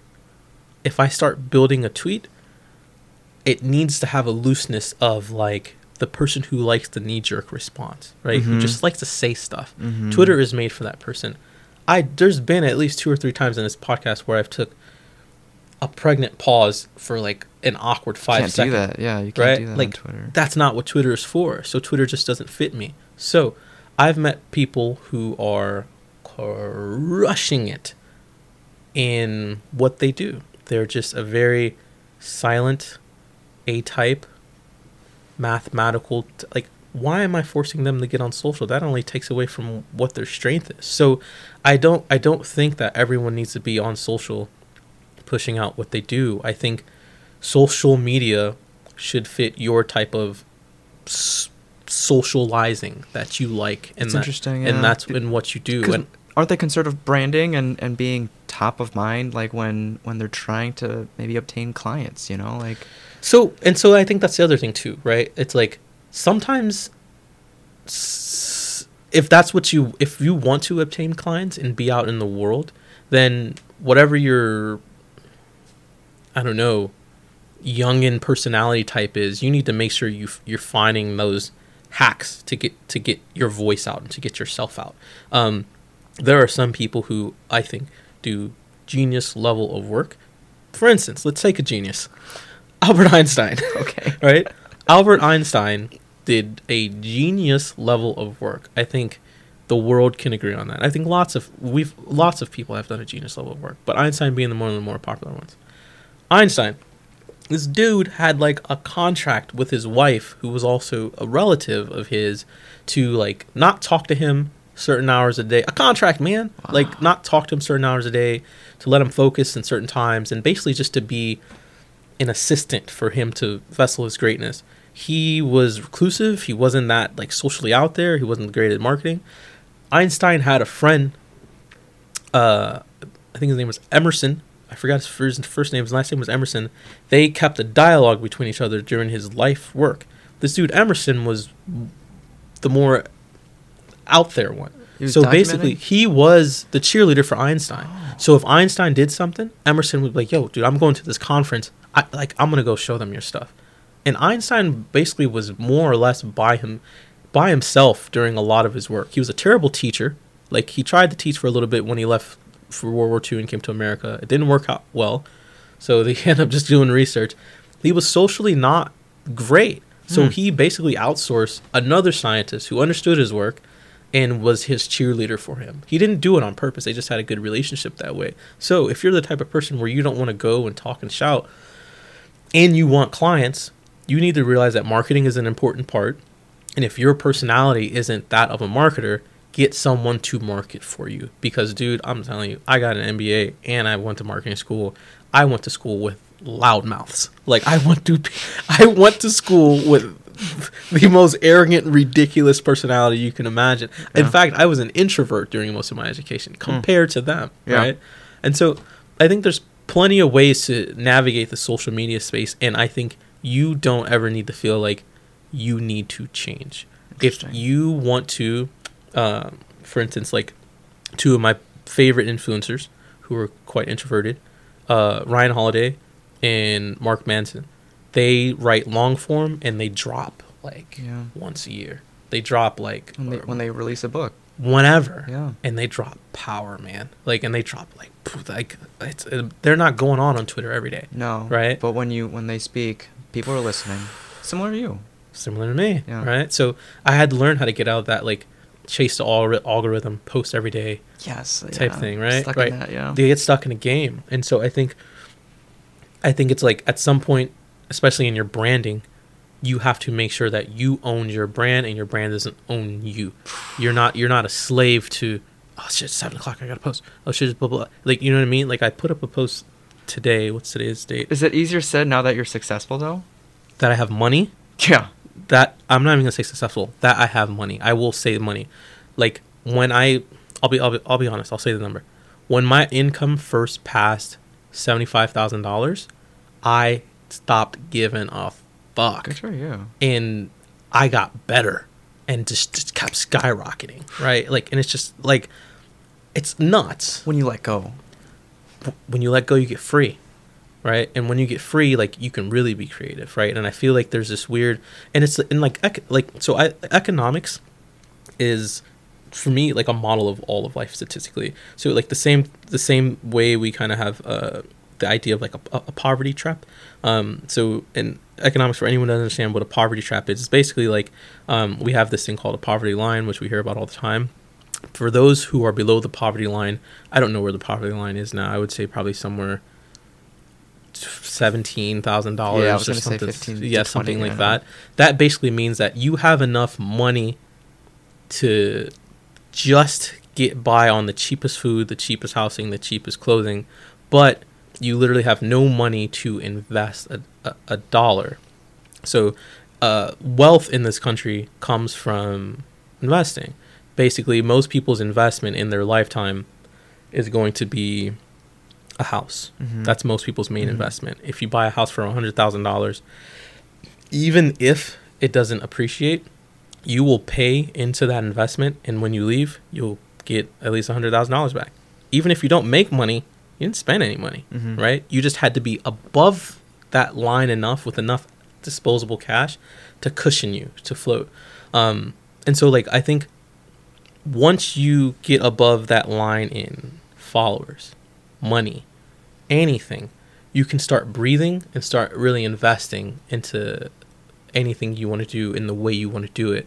And so, like, there's an initial, I think, uh, amount of lack of control because you just want to get noticed. You just want to get just get your Right. wings about you, Right, right? And I think that part is That's very what a lot. That's the. That's who we're talking to right now. right. Okay, Um. Yeah. Is the come up right? And and there's there's they're trying to make a name for themselves. right, right. And uh, the fact that they're going for it is great, right? To take that leap, because you you you with your degrees you you could fall back on a job downtown, I guess I've never even had a resume.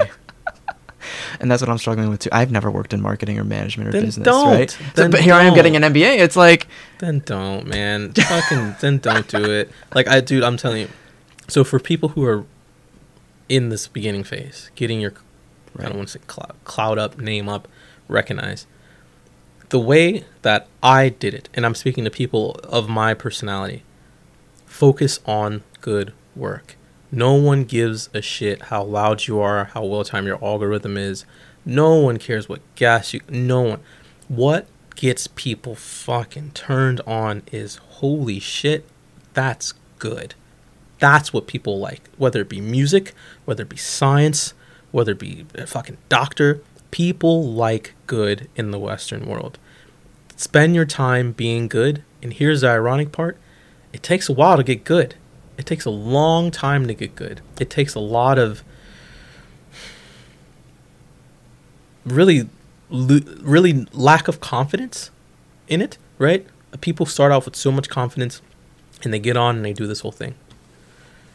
Hey you guys, what's up YouTube? Today we're gonna just just dude, it's like this fucking aura of I don't know what the fuck I'm doing, but I'm gonna act like I know what I'm doing. Right? Yeah, If yeah. you look if if anyone, if you go to my my YouTube is the Natty Pro, if you go to some of my first videos that I ever put up on YouTube ten years ago, I miss those.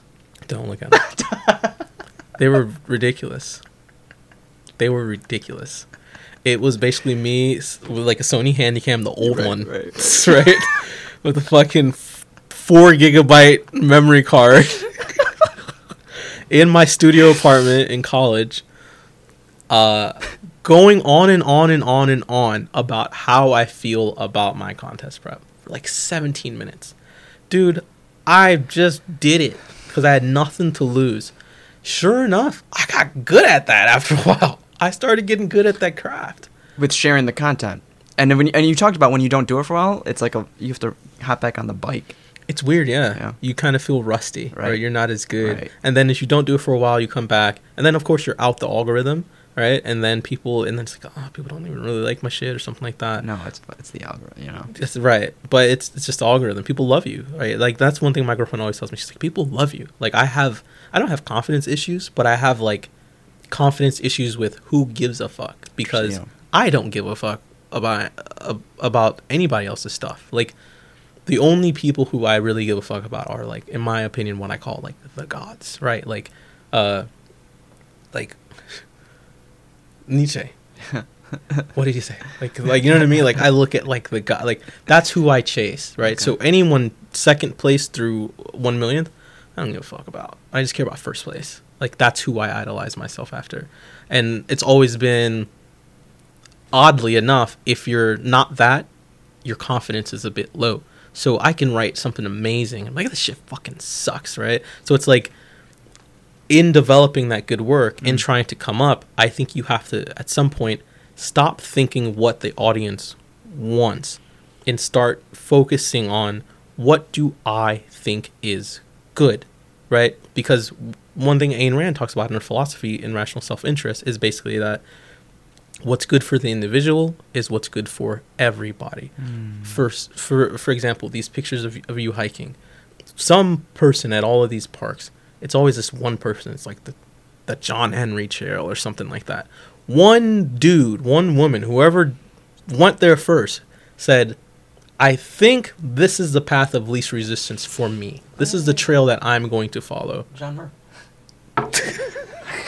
There you go. It's always some dude named John M H American Americana, Yeah. right? John Muir. John Muir.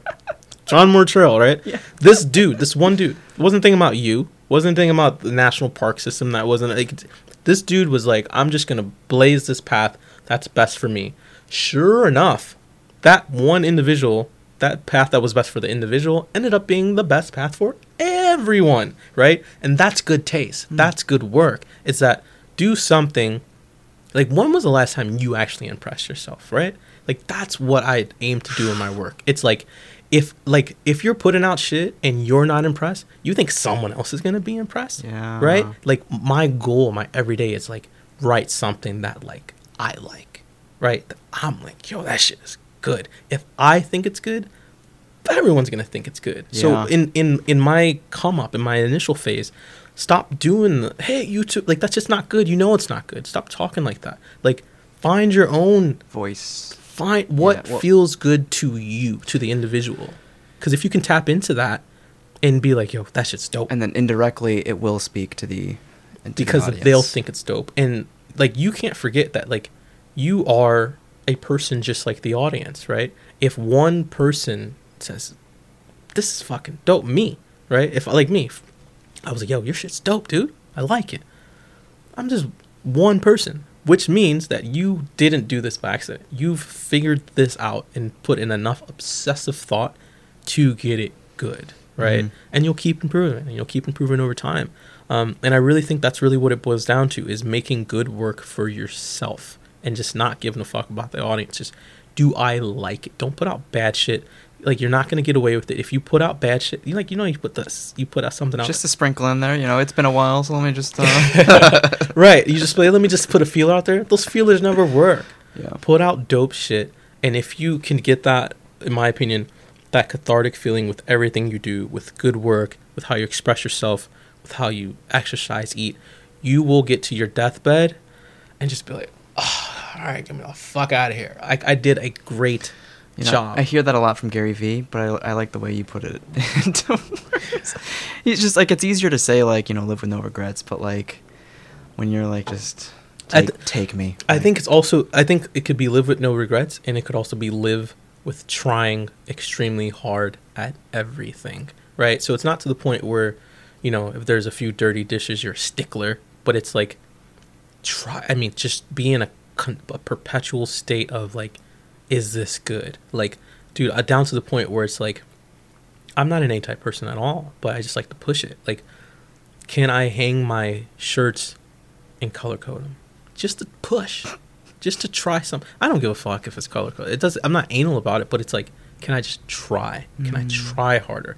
And that's my that's my constant theme in life. It's like, can I try harder? Can I improve this? Because when I do try harder, I get that drug. I get that, like, my body rewards me like a fucking Pavlovian dog. It's like when I try hard and it comes through, I literally get like a fucking like a hit of like cocaine in my brain. It's like, and so like I'm basically chasing that high through work, right? Is it good? Is it good? Is it good? Is it good? And when it's good, dude, the high is incredible. Like you know when you do something good, just the next day you're just like, oh, or if you get like accepted in the school or did like, dude, that high, like that's what I'm chasing all the time.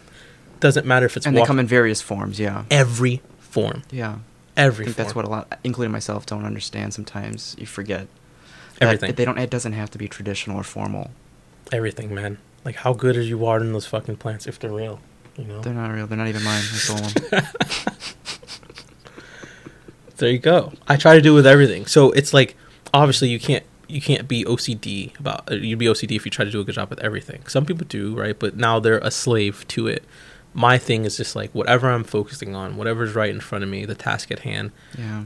And dude, Buddhists have been talking about this for years. Be in the present, right? We, this is nothing new. It's just really trying to do a good job on your work, and then also evaluating why you want to do it. So, um, when you really get good at something, like by time, by time you are, you know, building your audience, and you get to a point where you get to like, you know, that those ten thousand. For me, ten thousand is that magic number in like for an influencer. When you get to that ten thousand subscribers, by time you will have gotten there, you e- have either done one or two things completely sold yourself right as a joke or sexually or you know something like completely just become a Oh, fool, these yeah, these are some examples on. Oh yeah, yeah, yeah right sure, so that's sure. one path to it Yeah. and i think the other path to it which i find more engaging is the path of man i stop giving a fuck about the numbers my interest is like what's my lighting like what's my uh, sound like like what can i do to improve and if you just really focus on those small details like the goodness of the work you'll look up and like some months i'll work like i'll just do i'll just focus on work. I'll just do the best job i can. And then my accounting will be like dude like we broke a record this month. And i'll have no idea. I even mm. broke a sales record. Like i'll be like that's great but my focus was do the best work. Be as thorough be as complete as possible. And i think doing good work is becoming this lost art because it's just the systems we live in, right? You can get an A in our institutions. You don't like your students can graduate and become professionals in their field from kindergarten all the way up to when they finish and never truly impress themselves with any of their work. They just got through the system. Um, so I feel like in this game of entrepreneurship and content and, and like really trying to put yourself out there, um, it may be the first time that you have to impress yourself. And you will find that it's extremely hard, but it's not impossible. You can do it a lot. And in fact, the more you do it, the better you get at it. And to me, it's the best high of any drug I've ever had in my life, dude, is impressing myself. That shit feels fucking amazing. So, for instance, what would impress myself tonight? What would impress myself tonight is if me and you have an engaging day, we both feel good about it. I worked on the train, I'll work on the train back. If I can get to the gym, have a good workout, do a little work, and here's the kicker, and shower before I go to bed.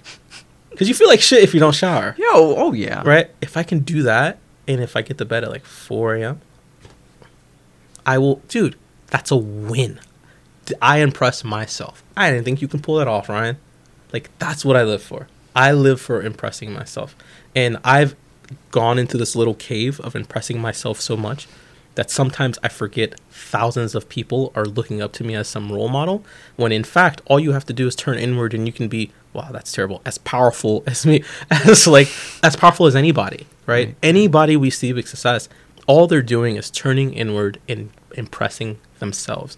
And when you do that, you create create a bit of an audience, right? I think about it as like when you go out and like the guy who like starts dancing really like that sick shit and it's like he's just dancing man he's not trying to impress you but you might attract a crowd by accident right he's just really trying to feel himself so i feel like to in this country the way you get it is by letting go of it don't try to be grab the people don't try to be it be the best version you can i mean and everyone says this the army has been saying this everyone has been saying this Yeah, yeah. it's redundant. It is. But it's so redundant that it's ignored. It's almost like be yourself and drink water. The two most powerful things you can do, we're not doing. and people aren't doing. Yeah, It'll yeah, change your life. Like if you woke right, up and right. drank like 25 ounces of water every your life would change radically. But we won't. It almost seems like it's too easy for us to do. To be yourself, right? It's it's like too easy. Like we're and again, it's back to that phrase I kept saying. My ego is out of control. Like, is your ego so large that you refuse to believe that just drinking 20 ounces every morning will change your life? That's how big your ego is. No, it's got to be. I got to grind. I got to. It's really, I'll be honest, I don't work that hard. Sure, I- maybe there's some days where, I, you know, it's 15 hours or something like that, but it's not hard. I'm just, out here trying to impress Ryan, and I got I got some low standards compared compared. You know I mean? It's about showering and washing dishes for me. Yeah, it, it's you, man. Because you said in another episode that like, even though people look up to you, you're still fucking up left and right. You make mistakes Oh, left and right. Jesus and all fucking these all these profound posts are are just your your journals. Like you're you're you're That's it. correcting your own mistakes. Just fucking up. Yeah, I'm just one big fuck up, and I'm vulnerable, and I'm not afraid to admit it. But I don't. I think it's. But I think it's also too. Uh, like I have some girlfriends, female friends, I should say, um, and they'll go on and complain about something, and they always say this to me. They're like, "Can can you just listen? Can I just vent?" And my answer is always no. Either figure it out or just shut up, right? like that's one thing I've always been very intolerant to is just venting. So in my post, in anything I put out, I feel like venting is just the most useless thing a person can do, right? It's like you're halfway there. Yeah. Like if you can vent, it's like This is in the forest tools. problem Yeah, solution, Right. right? Like like you're like halfway there. Exactly. you're halfway You're there. complaining. Venting, right. venting is the first step. It's good. Complaining is good. Get it out. But don't just say, "Oh, I don't know." You fucking are you insane? Like like that's one thing I It's gonna keep. It's a circle. You're just gonna keep coming back to it. it's a circle. So I I think that's one thing that I just have never subscribed to is like can I just vent? I've always wanted Huh. solution. Needless to say, right? In a romantic relationship, Exactly. Like I have. To, okay. right in a romantic relationship right like it does it does cause some bumpiness in the relationship because like dude sometimes like i'm not gonna lie like my girlfriend makes more money than me like she works more than me like she's a fucking hard worker some days after working for literally 13 hours she wakes up like five and like comes home like she just wants to just like watch tv and talk about her day. And i'm just like okay so why didn't you think about this? Or what'd you say? And she's like just shut up. Just listen. And no i won't man. I won't. Like i won't subscribe to that. Like people are always constantly trying to dim your light tell you to be less powerful tell you to think less. I've had this my whole life right? I would hang out like like i was kind of like i guess like a jock and popular in high school but i've always been this right? So it's Mhm. like you will see the superficial image of me and you want to hang out with that guy or, and stuff like that. And then i would always talk to these girls and they would talk to me about their problems. And they'd always say this was when i was young 15 16 they would always be like yeah, you just think too much. And i would always like i would end a relationship with you if you told me i think too much. Like you you don't think enough. Like i've always been very relentless about it stubborn about like don't stop thinking like don't stop problem solving and i think if there's one thing people will try to do with high levels of consciousness or thought is they dim it they always try to dim thought it's like literally what's that book george orwell book pig animal farm or Yeah, yeah, 1984 yeah, yeah. like Yeah. it's like they're always trying to the thought police they're Mm. always trying to make you Stay in line. don't think, right? And so I think that's always been my thing with my posts and why they've been successful. It's that problem solution. They're always problem solution. I'm not just like mm. this emotional feelsy, here's how I feel. No, it's practical. It's gotta be. It's gotta be, man. I want to solve that problem and die and die good. That's my goal. Yeah, I'm just I'm sick of like people that are just teaching others how to teach. Yeah, right? Like what do you do? Like what do you do? Right? Like and that's the thing I kind of think that, like we're getting into with social media. It's like people are trying to step into the position of teacher, but it's like I don't even want to They haven't earned it. it's not only like they haven't earned it, but it's pure ego. Right? Like I remember like like when I first started doing seminars, it's like 2012, 13, uh, I would always hear people say, I want to I want to help people. I want to empower people. I want to change people. And it comes back to that Ayn Rand philosophy. Have you empowered yourself? Hmm. Do you know how to po- empower yourself? Do you know how to change yourself?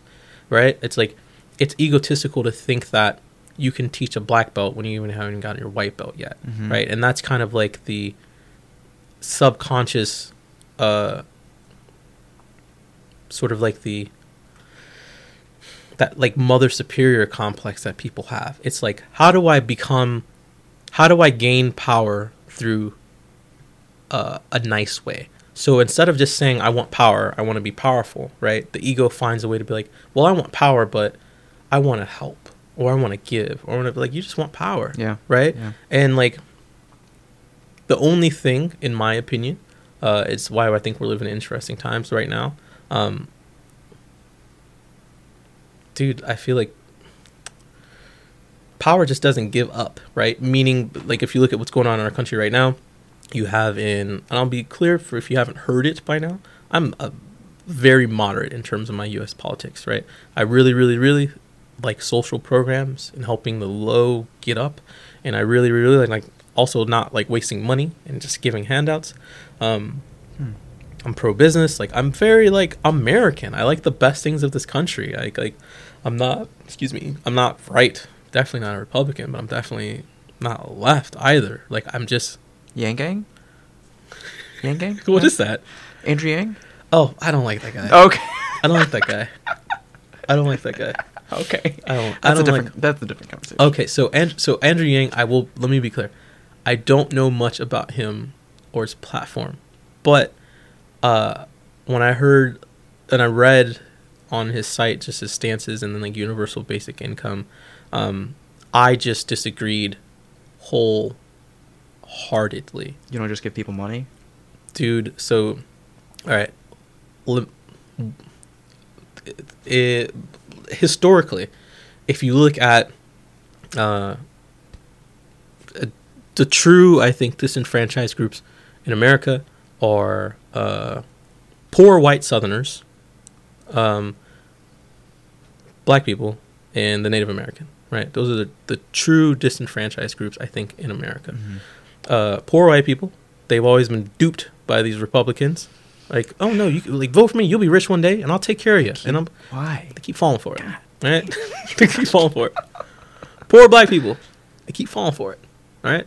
And uh, like everyone, all these disenfranchised groups basically are disenfranchised Native Americans because they keep falling for, as Trump will call it, bad deals. Right? So, at least in my culture, I think there's been one philosopher, civil rights leader that has just gotten it on the head, and it's been Malcolm X. I have this Mal- Malcolm X tattoo Oh no way, okay. dude malcolm x basically had a f- philosophy other than his complete hatred in his young years of like white people calling him the devil and stuff which he let that go in some time white people are not the devil let me be clear and i always have a joke i'm like have you ever been to a country without white people you don't want to go there like go to fucking haiti go like you don't want to be like we need Shacks. no. right so so anyways he had this basically this philosophy where he said like uh, if you put the history together of disfranchised people it's basically because they keep falling for uh, the tricks of the left the tricks of the the liberal being like oh well i'll go in I, I i'm loving because like i am rich and i have all these things but i feel bad for you so you know i'll give you a can of soup every now and then and i'm good and i get and i get to feel good about it right? Versus the far right this is back in the 50s and 60s right like I, I would rather have donald trump instead of like a hillary clinton type because at least donald trump will be like yeah your people blah blah blah and at least he puts me in a position to be like i gotta help myself right i gotta do something myself right versus the left who's like oh no universal basic income you're weak you came to this country as a, as a slave you had no choice uh, you were a slave for hundreds of years 300 years. I think he wants to help move that poverty line. here's a so here's where i'm getting to. Sure, sure. right? You're slave for 400 years in this country history of slavery. Literally one day in like 1867 it's like all right none of you can read. There's millions of you. None of you have a power. None of you have money. But you know what? You can go free. Yeah. and not only can you go free, but I'm going to literally terrorize you for the next hundred years, right? And so if you think about that progress of obviously what it takes to be millions of slaves, be terrorized and treated unfair for the next hundred years, and then in a hundred years you get civil rights, right? Mi- Million Man March of Martin Luther King a hundred years later, even a hundred years in, let's say someone who was born 1967. If you were born in 1967, still i am i was born in 1987 i believe i am of the first black generation who is getting somewhat of a fair shake Mm. at 30 years old my age like i can walk into a bank and be like, "Hey, I want this loan." Right? Go one generation back. My dad. If my dad walked into a bank in 1984 in Los Angeles and was like, "Hey, I want this loan," there's uh, still some racism going on, right? So it's like the story of the of the Negro in America, as Malcolm X put it, is just basically one that's truly disenfranchised. And to say I'm going to lift the poverty line, how do you erase 400 years of the slave mentality in black folks? Like, because you're going to give us that, and all you're going to do is let us buy more Gucci and rims and shit with it, right? Give us that, but like, how are you going to change us? Like, how are we going to empower ourselves? Which is why I look at other foreign groups, right? If you look at Asians who come to this country, East, West Asia, doesn't matter. Sure, they might come here and force their kids to fucking be doctors, Mhm. but at least they, ha- they have some sense of themselves. There's there's a lot of, and I'm sh- you've probably heard of a couple, like a lot of good groups that are in those areas of Chicago Yeah. that are empowering the their own communities. And dude, that's the that's It's the, from the inside. only way. You it's ha- the only way because it's relatable. So, if the left, right, continues to say, "Don't worry, we got you. Universal basic income. We'll get you up. We'll do these things." Like the only way for a disenfranchised group to bring themselves up is from leaders on the inside, and to have role models of our own. Which is why, dude, like I can't lie, like Jay Z is one of the most important people to me, right? Mhm. Like to like to see that. It's like I've seen it a million times with white people or women or anybody. I've seen a lot of people go do it, but for me to see Jay Z or Oprah Or Tyler Perry. sorry Tyler, dude, I, t- to me it's like I know it sounds nuts, but it's like I can do that. I literally, I, I, I still think that to this day. Like Jay Z is a billionaire, and I'm like, literally, when that happened, I was like, I want to, I want to have a million dollars worth of property in the next ten years. Like that, like I didn't even, I knew I could do it, but I didn't, I didn't know. Right? It's like it's a psychological chain, right? Yeah. And if you give us universal basic income, mm. sure, maybe there will be. Let me be clear. I am hundred percent from a third world country. Like my genetics, purely right. This brain, this IQ, which is largely genetic, I'm there's one of me's there now, millions of them. Oh, yeah, yeah. lots of them, right? So it's like, let's say that you have a million impoverished people, and then you have I'm just using me for example, and out of that million, you have three thousand me's, and you give them universal basic income. You dim the light of three thousand of our future leaders because it's like you give us that income, we start believing and waiting on your handout, and it's just kind of a, it's a new way to keep poor white people, disenfranchised groups at the bottom. Like I think what will happen if you understand if if, if you understand the economy of things, they will initially come up out of that poverty cycle, right? But very few for what the money is worth, I think, to America is not worth it. I think it's better to take that same money for universal basic income. And as you've been working at UFC, you un- you know the city pretty well, dude. Just give us some legit community centers with full time staff, open till two in the morning sometimes. For like give There, like there was a previous alderman in Chicago. Um, he was running for treasurer. Ameya Pawar. He's a huge supporter of public banks, and I think Huh. he mentioned in another episode how um, there no one's giving out loans. Like that. That's the only way to come up. You know. Yep, absolutely. Absolutely, dude. So I feel like this is not just about black people, it's just the story I know and the Mhm. lens I speak through. But for you to be truly empowered, uh more handouts don't No. yeah. help. It's scary. I mean, and, but his thinking comes from uh, jobs being wiped away from automation. So then, Right. in turn, you do have to re-educate these people that are losing their jobs. Absolutely. And I think it's a good point in theory, just like I think the Communist Manifesto, I think, is one of the best ideas of government I've ever read, but there's been not to date one successful communist government, really and truly, right? Like Russia is the biggest one, their government's falling apart. Hong Kong is currently turning up on China. Hong Kong is, eh, to be real, Hong Kong is the hub of China's success. Mm. If it weren't for that small capitalist loophole, China wouldn't have the trade and freedom to do what it does, right? Like Mhm. Hong Kong's kind of like the, the center place. So again, like China is a booming communist country, but it has that little capitalist spot, right? Same thing with Singapore and these little weird places that of capitalism that you can really get a chance. So I think where my arguments on universal basic income are still negated is that we don't need average people for what's most important to the American life. We need per generation one Jeff Bezos. We just need one.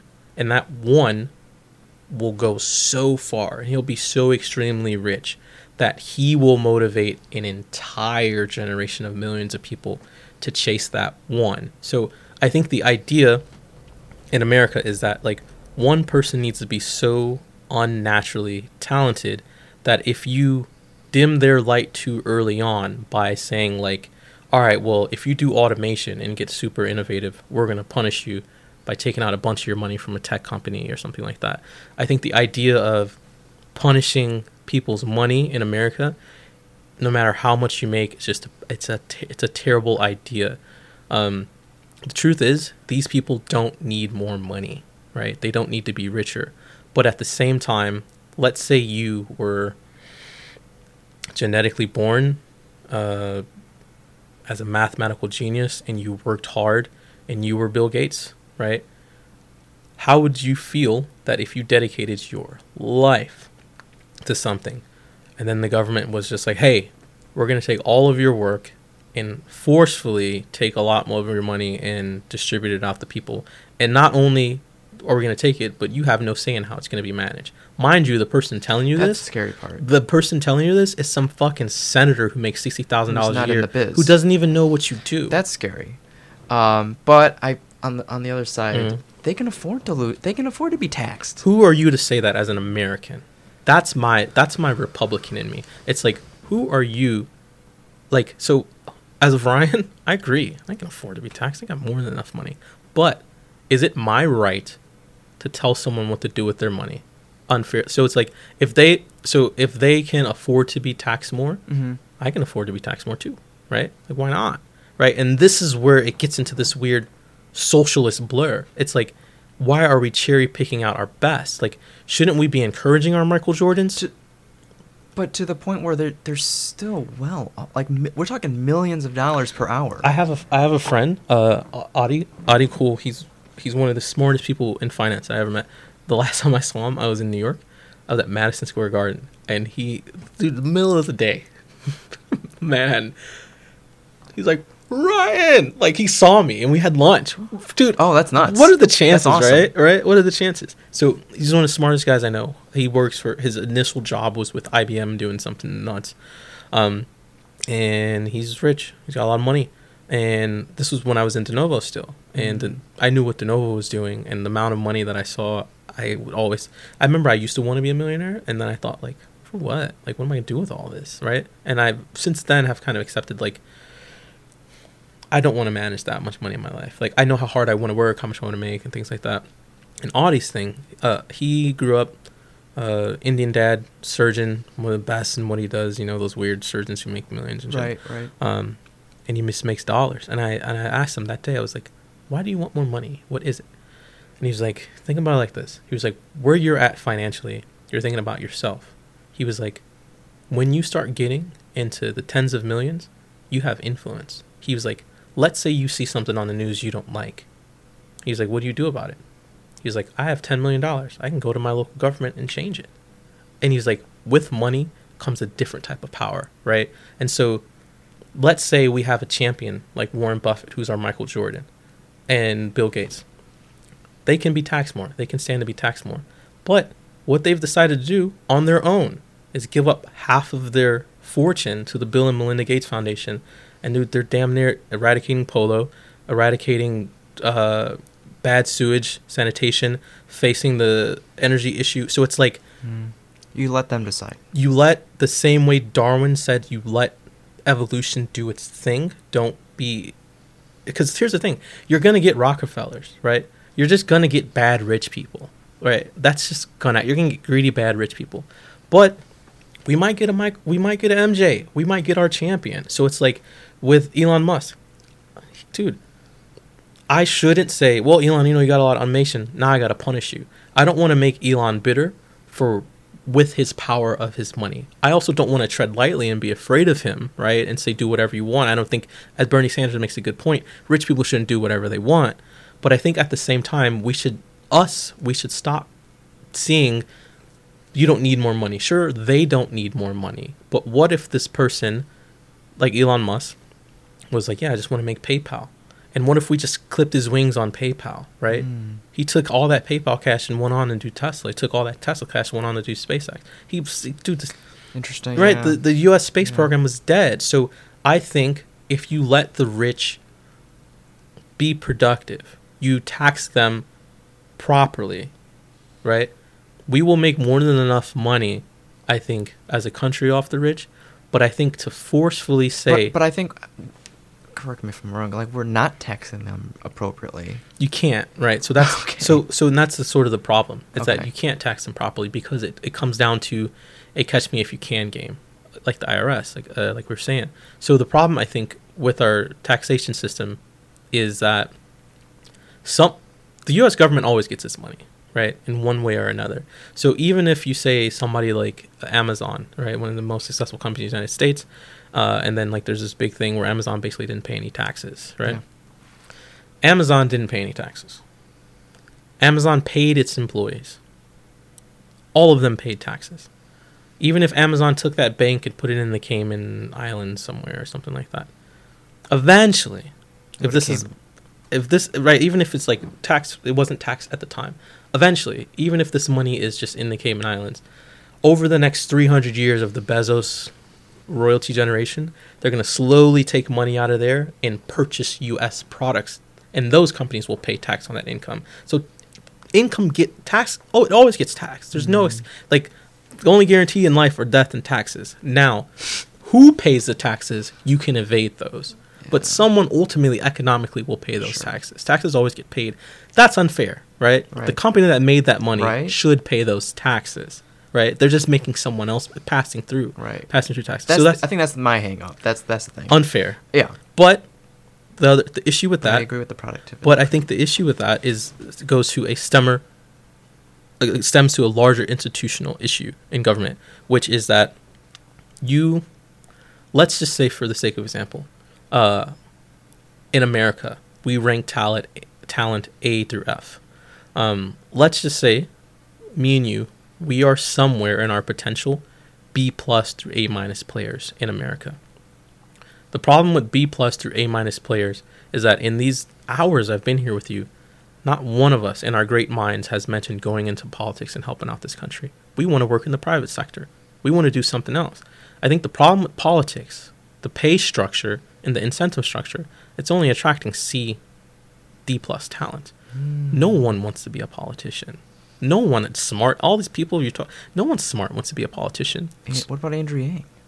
What is Andrew Yang is a politician after being That's what I'm saying. After after from the private sector. exactly, and so is Donald Trump, right? Oh God, yeah. All of them, right? So if you look at like so so if you look at Barack Obama, Barack Obama's a fucking lawyer, went to Harvard, man. Right, right, Like he right. got his rocks off. He made some Right. like you know what I mean. So it's like all of these people. Michelle Obama even worked at a law firm. Eh, Like so, all of these people who are in politics, they start off great. They go and get that money, and if you punish people too harshly, they'll be like, "Fuck that government. I'm never going to work What's for the them." point? What's the point? So I think we need to find a weird balance with if you look at politics at least in the sense of like uh who runs for office sure maybe the elected officials after time run for office but if you go to washington d.c it's those same post office like employees Mhm. running the irs Mhm. right? Like who wants to work at the irs when you can work at fucking goldman sachs? Mm.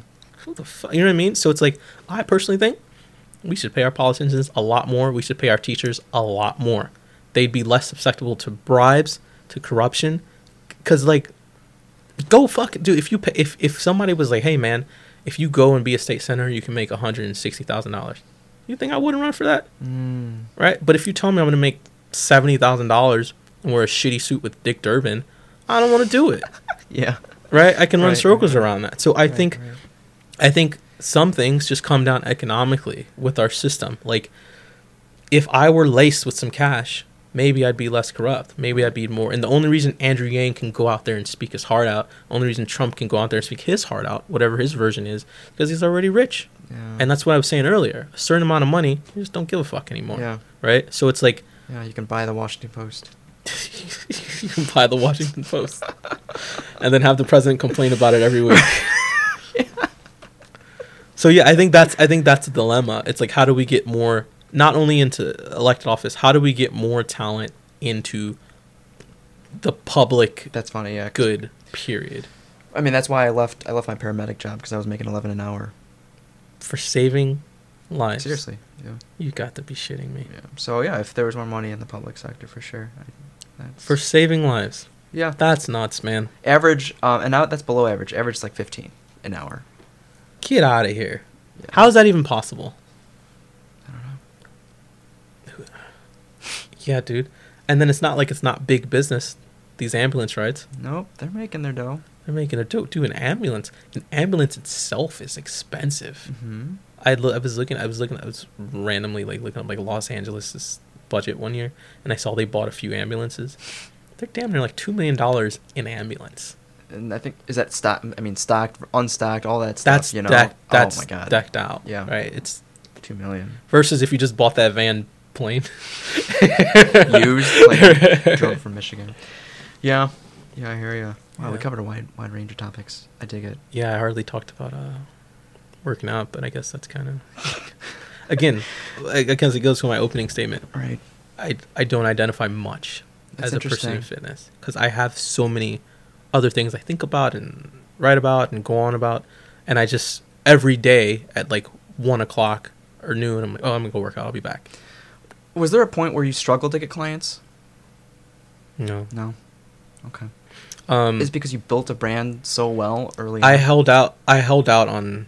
before Fortis? I turned down an insane amount of oh, okay. work okay. and clients and things like that. Okay. I never wanted to coach. Um, while I was in school, I didn't want to coach. You know, Yeah, maybe I would take that's like. that overcommitment and leading to undercommitment. yeah. Yep. Yeah. I love the whole segment. Yeah. Yep. Yep. So I never wanted to. I just, I just, like I said, when I do something, I want to, like, nothing. I don't get anxiety or stress much unless I'm doing a bad job. Like, if my day is Mm. going bad, I can. I'm just an unpleasant person to be. Not unpleasant, but a very quiet person to be around. Like today, I You're a woke up. funk.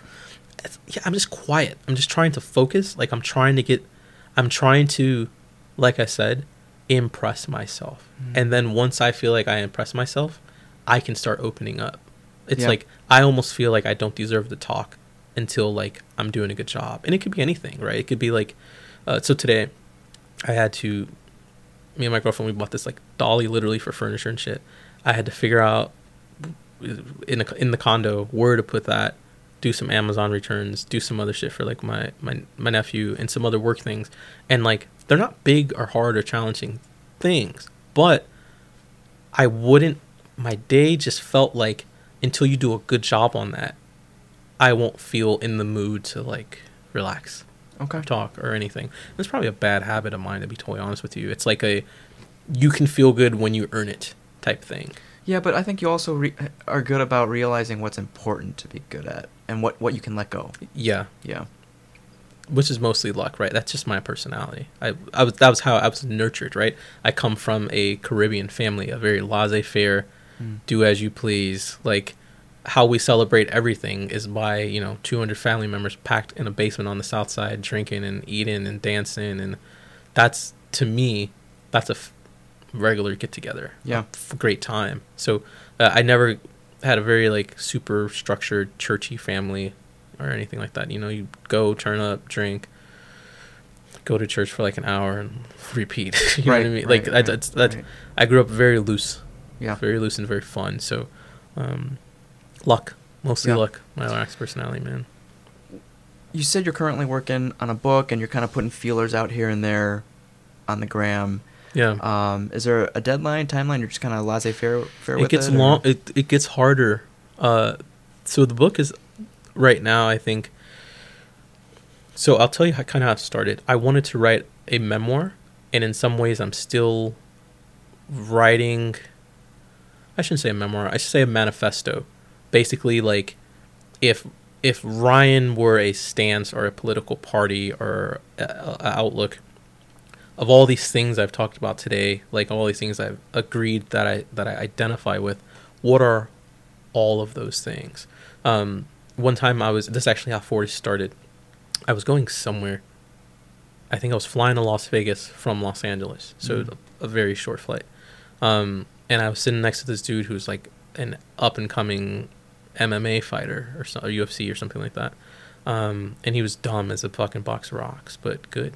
That's what it takes to be an athlete sometimes. Just fucking be dumb and just do it, right? Just flow. Mm-hmm. Um, and he kept saying like, "Yeah, man, you know, just." And we kept talking about sports and stuff. And he's like, "Some guys like, they just don't have it. They don't got it. Right? They just don't have it." This is end of January. I'm flying to Vegas, dead season. right? This is me and this guy.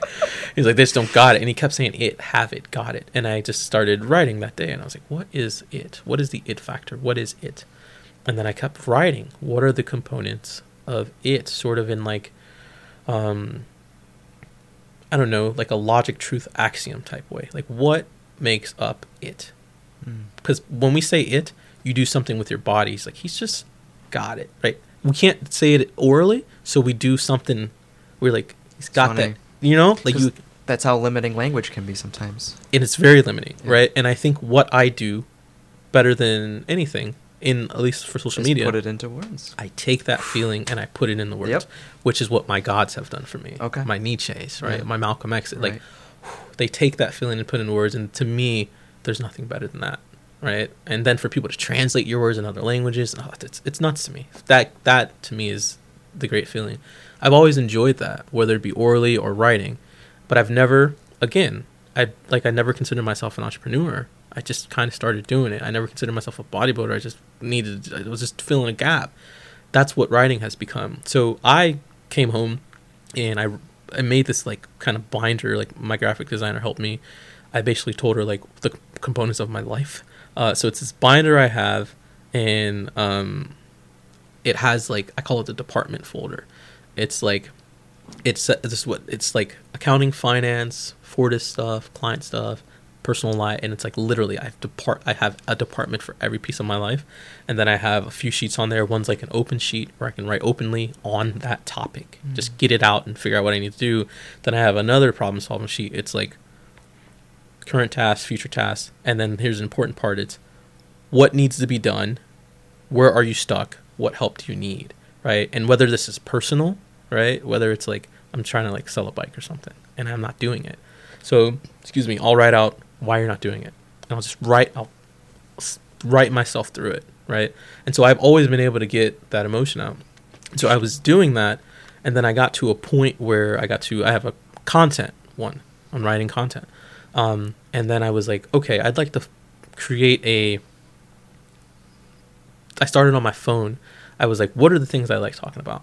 So I was like, all right, self responsibility and all these topics. What like, and I kept growing on the it thing. Like, what makes it? Turns out, it's like hundreds of things. it's a lot. It's quite a lot. I didn't think it would have that much depth to it.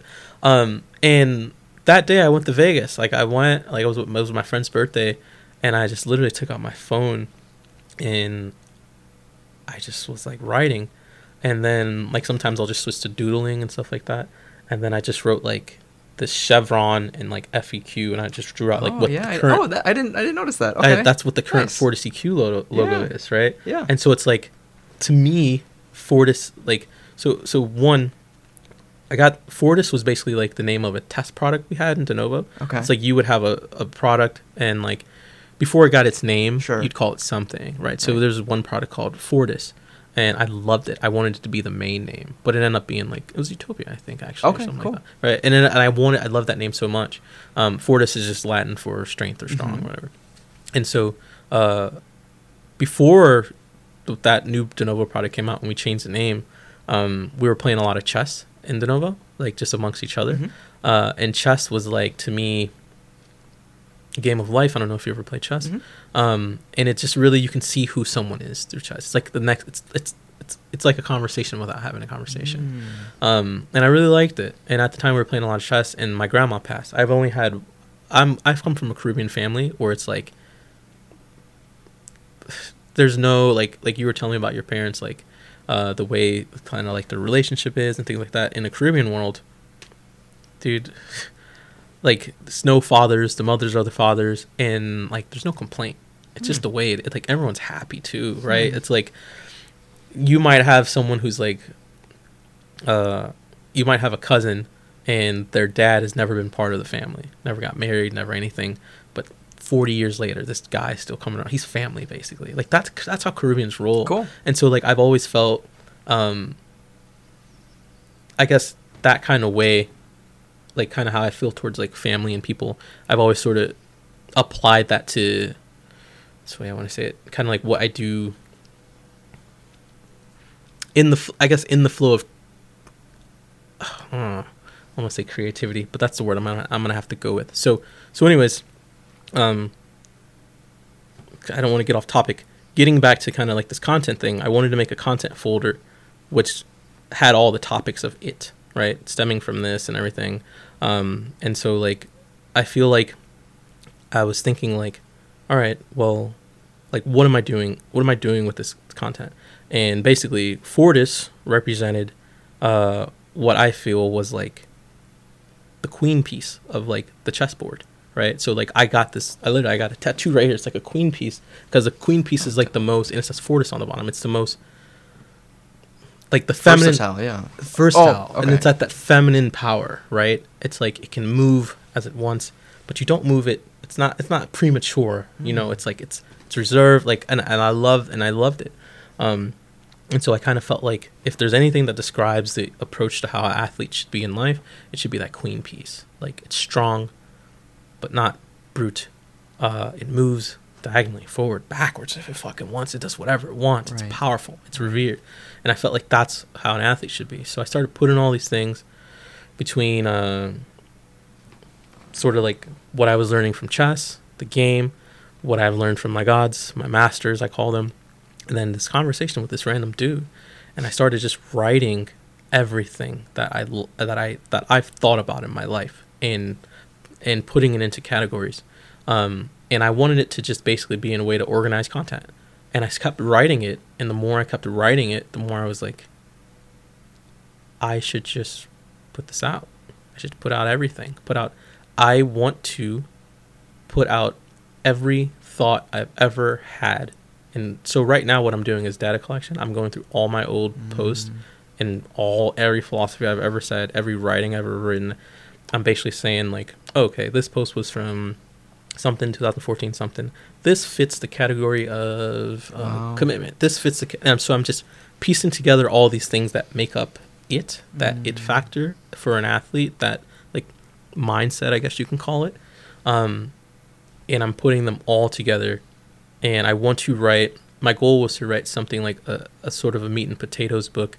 Um, Yeah, you mentioned like Ryan Holiday. Yeah. Or no, Mark Manson. yeah, I really like yeah. that idea, but I'm just writing, man, and I'm not even. And it's so I, I I want to. My goal with this is again, like I was saying earlier, I don't have a number that I don't have a date or timeline when I want it to come out.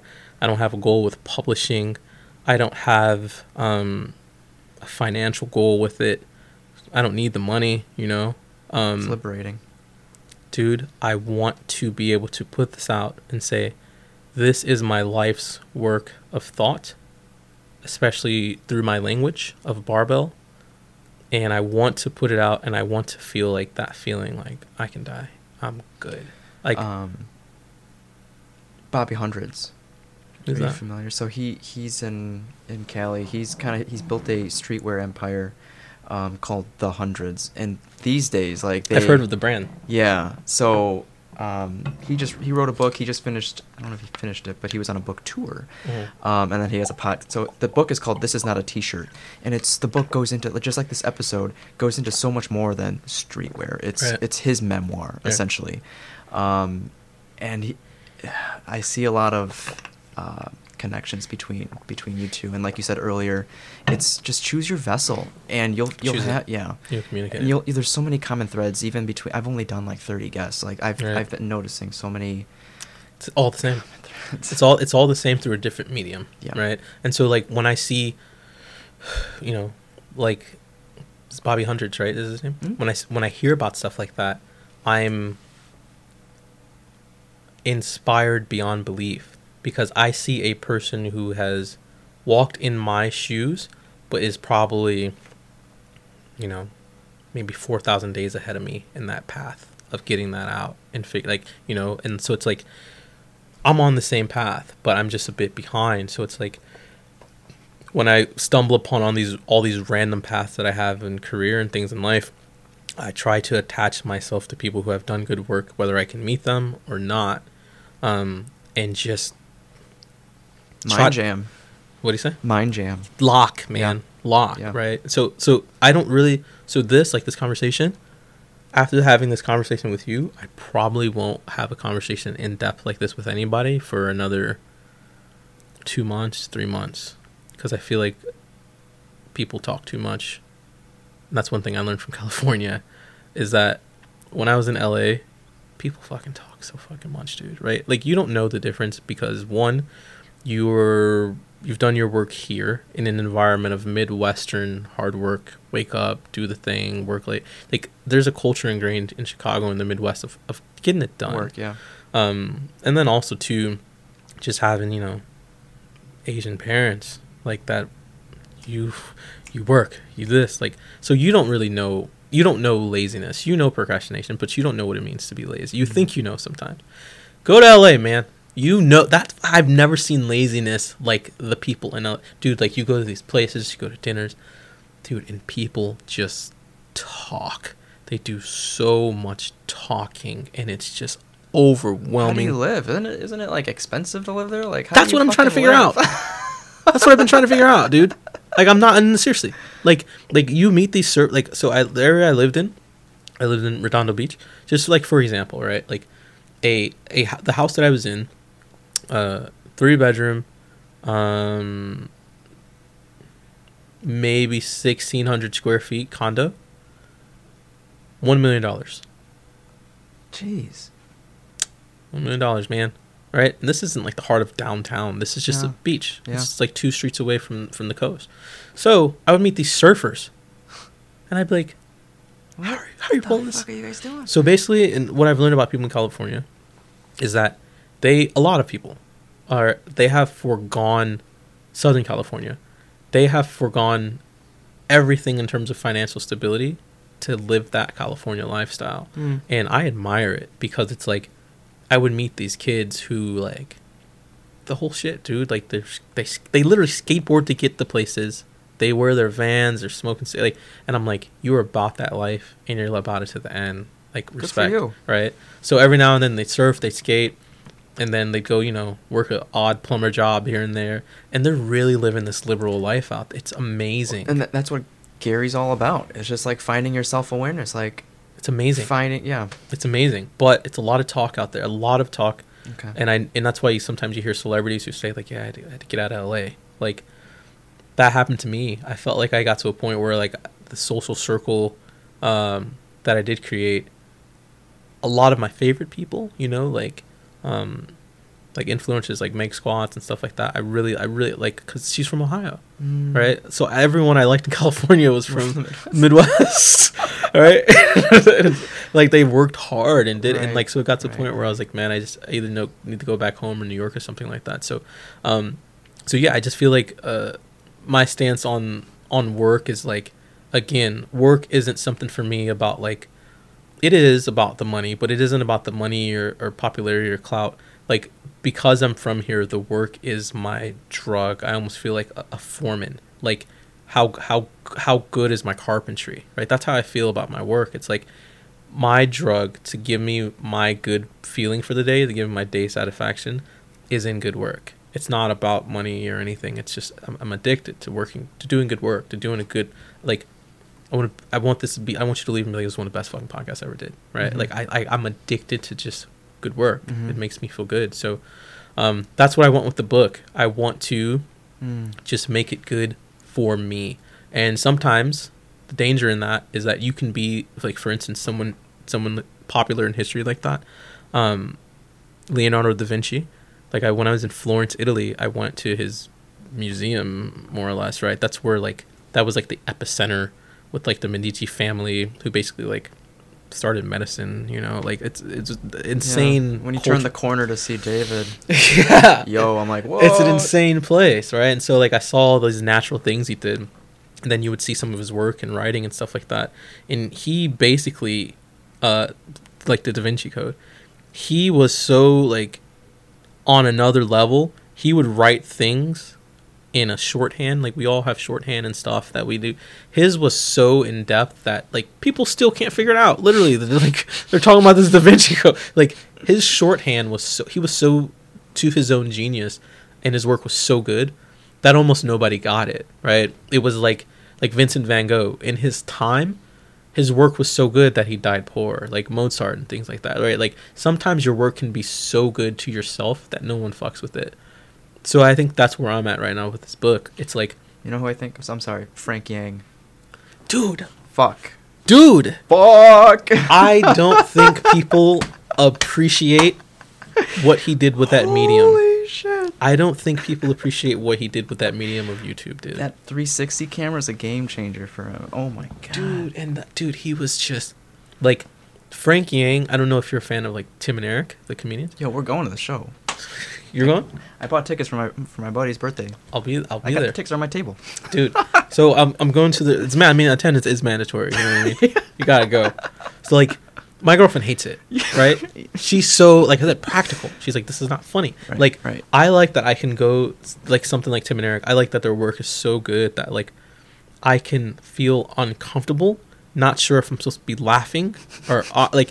I like that challenge in what they're putting out. Like I like their challenge in Mhm, that work. Like mhm. you go see uh, someone much simpler, like a regular stand-up comedian, you almost like program to win the laugh, like you know when. Yeah, exactly, exactly. right? Which is a good. It was good. L- LA one was good. It's all good. Nothing know. wrong. Nothing wrong. Joe with it. Rogan, yeah. right Not, there's nothing there's nothing wrong with it but I, I think sometimes you can be so da vinci so van gogh in your work that you get that catharsis that this is good but no one gets it Dave Chappelle is a good balance. and my goal in my work is to Question what you should laugh at. dude it's it's it's deeper than just reps and sets to me just like Mm. it's deeper than just laughs and like how can i put my philosophy and covered in an applesauce of jokes Yeah, or weights or whatever you do yeah. right take your thing and covered in entertainment right? And if you look at i forgot his name zig ziglar right? He was like the first gary V. um So yeah, I, he's old school. Okay, okay. he's old. He was like the first he was like the first tony robbins the first Okay. gary V, like market like the whole deal. He was Yeah. like one of the first of those one of our greats Sure. right? How to do this thing. Um and one thing he always would say he was like and he was an old school southern guy. He had charisma. He was funny. He was smart. And like he knew how to mix a punchline. And this is like old shit. You know what i mean? Like he knew how to capture an audience. Like can't be all serious. Like jordan peterson for instance i as much as i like jordan peterson he's so damn serious. He's like on, yeah. he's like just like fucking laser vision serious. And it's like he would capture he doesn't have to he would capture a much larger audience if he made people laugh a little bit if he made people feel positive energy a little bit right? Like that's what i think good work is it's that how do you take nietzsche and put it in like a christmas box Yeah. right just not a fucking old dusty book of thus spoke zarathustra fucking that thick Right, right, but like right. how do we remix this thing you know what i mean like how do you take It's, but then you go back to I'm sure Jordan Peterson's impressing himself. You know, he's like impressing himself exactly. and so i think that and, and so i think that's also an important thing for people to, to realize in what you're doing with your work do you want to make markets happy or do you want to be a purist right so i i God, I, for, I forget i forget the name of the guy but anyways um he was a mathematician uh in some country i should i should have my facts straight but anyways uh pl- some something um or something like that. I forgot. I got his name. But anyways, he was one of these old math dudes. He used to go to the beach, right? They didn't have paper, and he would write math problems in in the sand, right? And this was a long time ago. This dude was such a purist in his work that there was basically a warning from the Roman soldiers wherever he lived that was like, "Hey, we're on lockdown. Nobody go outside today. If you go outside, we're gonna kill you. This dude was such a purist that he still went to the beach and did his math, and the Roman soldiers like, "What the fuck are you doing here?" And he didn't even have the social skills to communicate. Like, I'm a great mathematician. Like, and they killed him right there, right? So I forget his name. It's like it's got a PL something in it. Placentia? No, No? dude, I know fucking up. But It's anyways. It's all good. but anyways, you can search it and you can hear the story, and it's a heartbreaking story. It's that this dude was such a mathematician purist that that he was such a purist that he didn't pay attention to the basic social rules of life, so he so you don't get killed, right? Um, and I feel like that's a decision that a lot of people who want to be influencers or put their stuff out there have to do. It's like when you talk about what's your niche, I think it starts with how pure do you want the work to be. So for for me, when I write personally, it's like fucking only you and nerds and dweebs want to read my initial writing. But when I put it out to the public, I got to put some applesauce on it because I want to make money. I want it to be digested. I don't want it to be Da Vinci shorthand. Like I mm-hmm. actually want I put a I put a little beat on it and I rap to it. Or I could do just do some deep Shakespeare shit, right? Right? Or you can rap it a little bit. Like you pick how pure you want it to be. So I don't want to be such a generalist where I'm like, "What's up, guys? Today we're right." I don't want to do that, but I also don't want to be on some hear ye hear ye type force Right, shit. preachy, you know? right? I don't want to do that. Yeah. So I think for me, for me, good work is finding sliding down that spectrum of purist and, and hitting Mm. general so that that defines your niche right like how highbrow do you want to be how dumb do you want to be i go through some periods where it's like i literally don't want to use a word with three syllables in it right Yeah. i just want to give it as straight and as raw as i can then i go through some periods where it's like i just want to i just want to see like how beautiful can i make the sound right Mm. those are the, some of the least popular things i do Yeah, so yeah. so i think that's Ryan, your shirt's still on. No, I'm just- that's another thing I forget. That's another thing I forget, dude. I'm not joking. Like, there's seriously, like sometimes I'll have pictures. I'm like, what do I post? What that? Like, cause I I know what I want to post, but I don't know the picture. And my girlfriend will be like, post that one. I'm like, that's what? She's like, no. She's like, trust me, I'm a girl. Post that one. Mm. And dude, sure enough, it'll work. Like, dude, it's, that blows my mind. Yeah. That sometimes, like, I can just literally take my shirt off. Here's the applesauce. Chew this, and as you're chewing, two lines in, Please read. you realize there's a, Continue there's a blue pill in there. you know what I mean? You know what I mean? now swallow. exactly and that's how i've baited and switched pe- people for years and uh, it's one thing that i thoroughly enjoy doing because um, i feel so pro towards my masters towards my god like i'm like you need to you need to go read this Thoreau, man. Like Yeah. you you need like you like you need to go read this purely from the source. But people aren't, right? And that's why we have these mediums like preachers to preach the word every Sunday or like we need these translators in society, educators more or Yeah. less, right? Like Yeah. you've read the books, the Right. purity. Like how do we get it with some applesauce in it? So I think where I'm at, at least in, in terms of social media, is I want to stay pure enough so that there's a special club of people who are right. into it. Right. Um, but I don't want to get so big to the It's like point. respect and credibility. yeah, dude. Like a lot of my friends who are, you know, they're at that weird point, and it, I say weird point of like, I think that 250 to like 400,000 followers Wow. is a very odd point because it's like you're leaving general Yeah. right you're that's that's when and like my friends who, who are in that i think p- personally they struggle more than anybody i know on social Wow. media right? Because it's like There's pressure now. there's what it's there's a bunch of people who have been with me for years but there's also a bunch of people that i don't know. And so it's like who do do i keep growing hit that million and just go general go do some fucking k-pop songs right? Or do i keep doing what got me here right? It's it's a it's a weird dichotomy i think in, in the growth of it because in the beginning man that super super loyal beginning followers that super that, that initial core man they, they mean the world to you and i think for me i've been lucky enough where it's like i've had an insane amount of retention in my following like i don't have the biggest following but i really think i have one of the most powerful followings like yeah.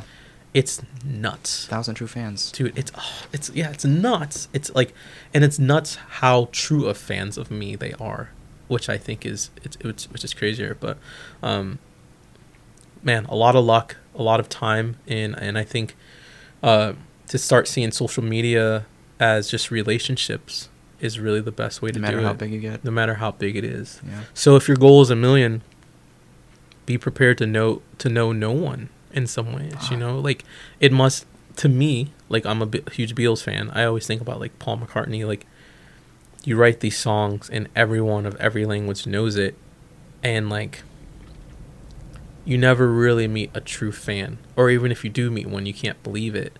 Like so, for instance, every gym I go to, for the most part, someone will know me. One person, two people. Um, every gym I've ever worked out at, like consistently, they'll be like, "Hey, are you right?"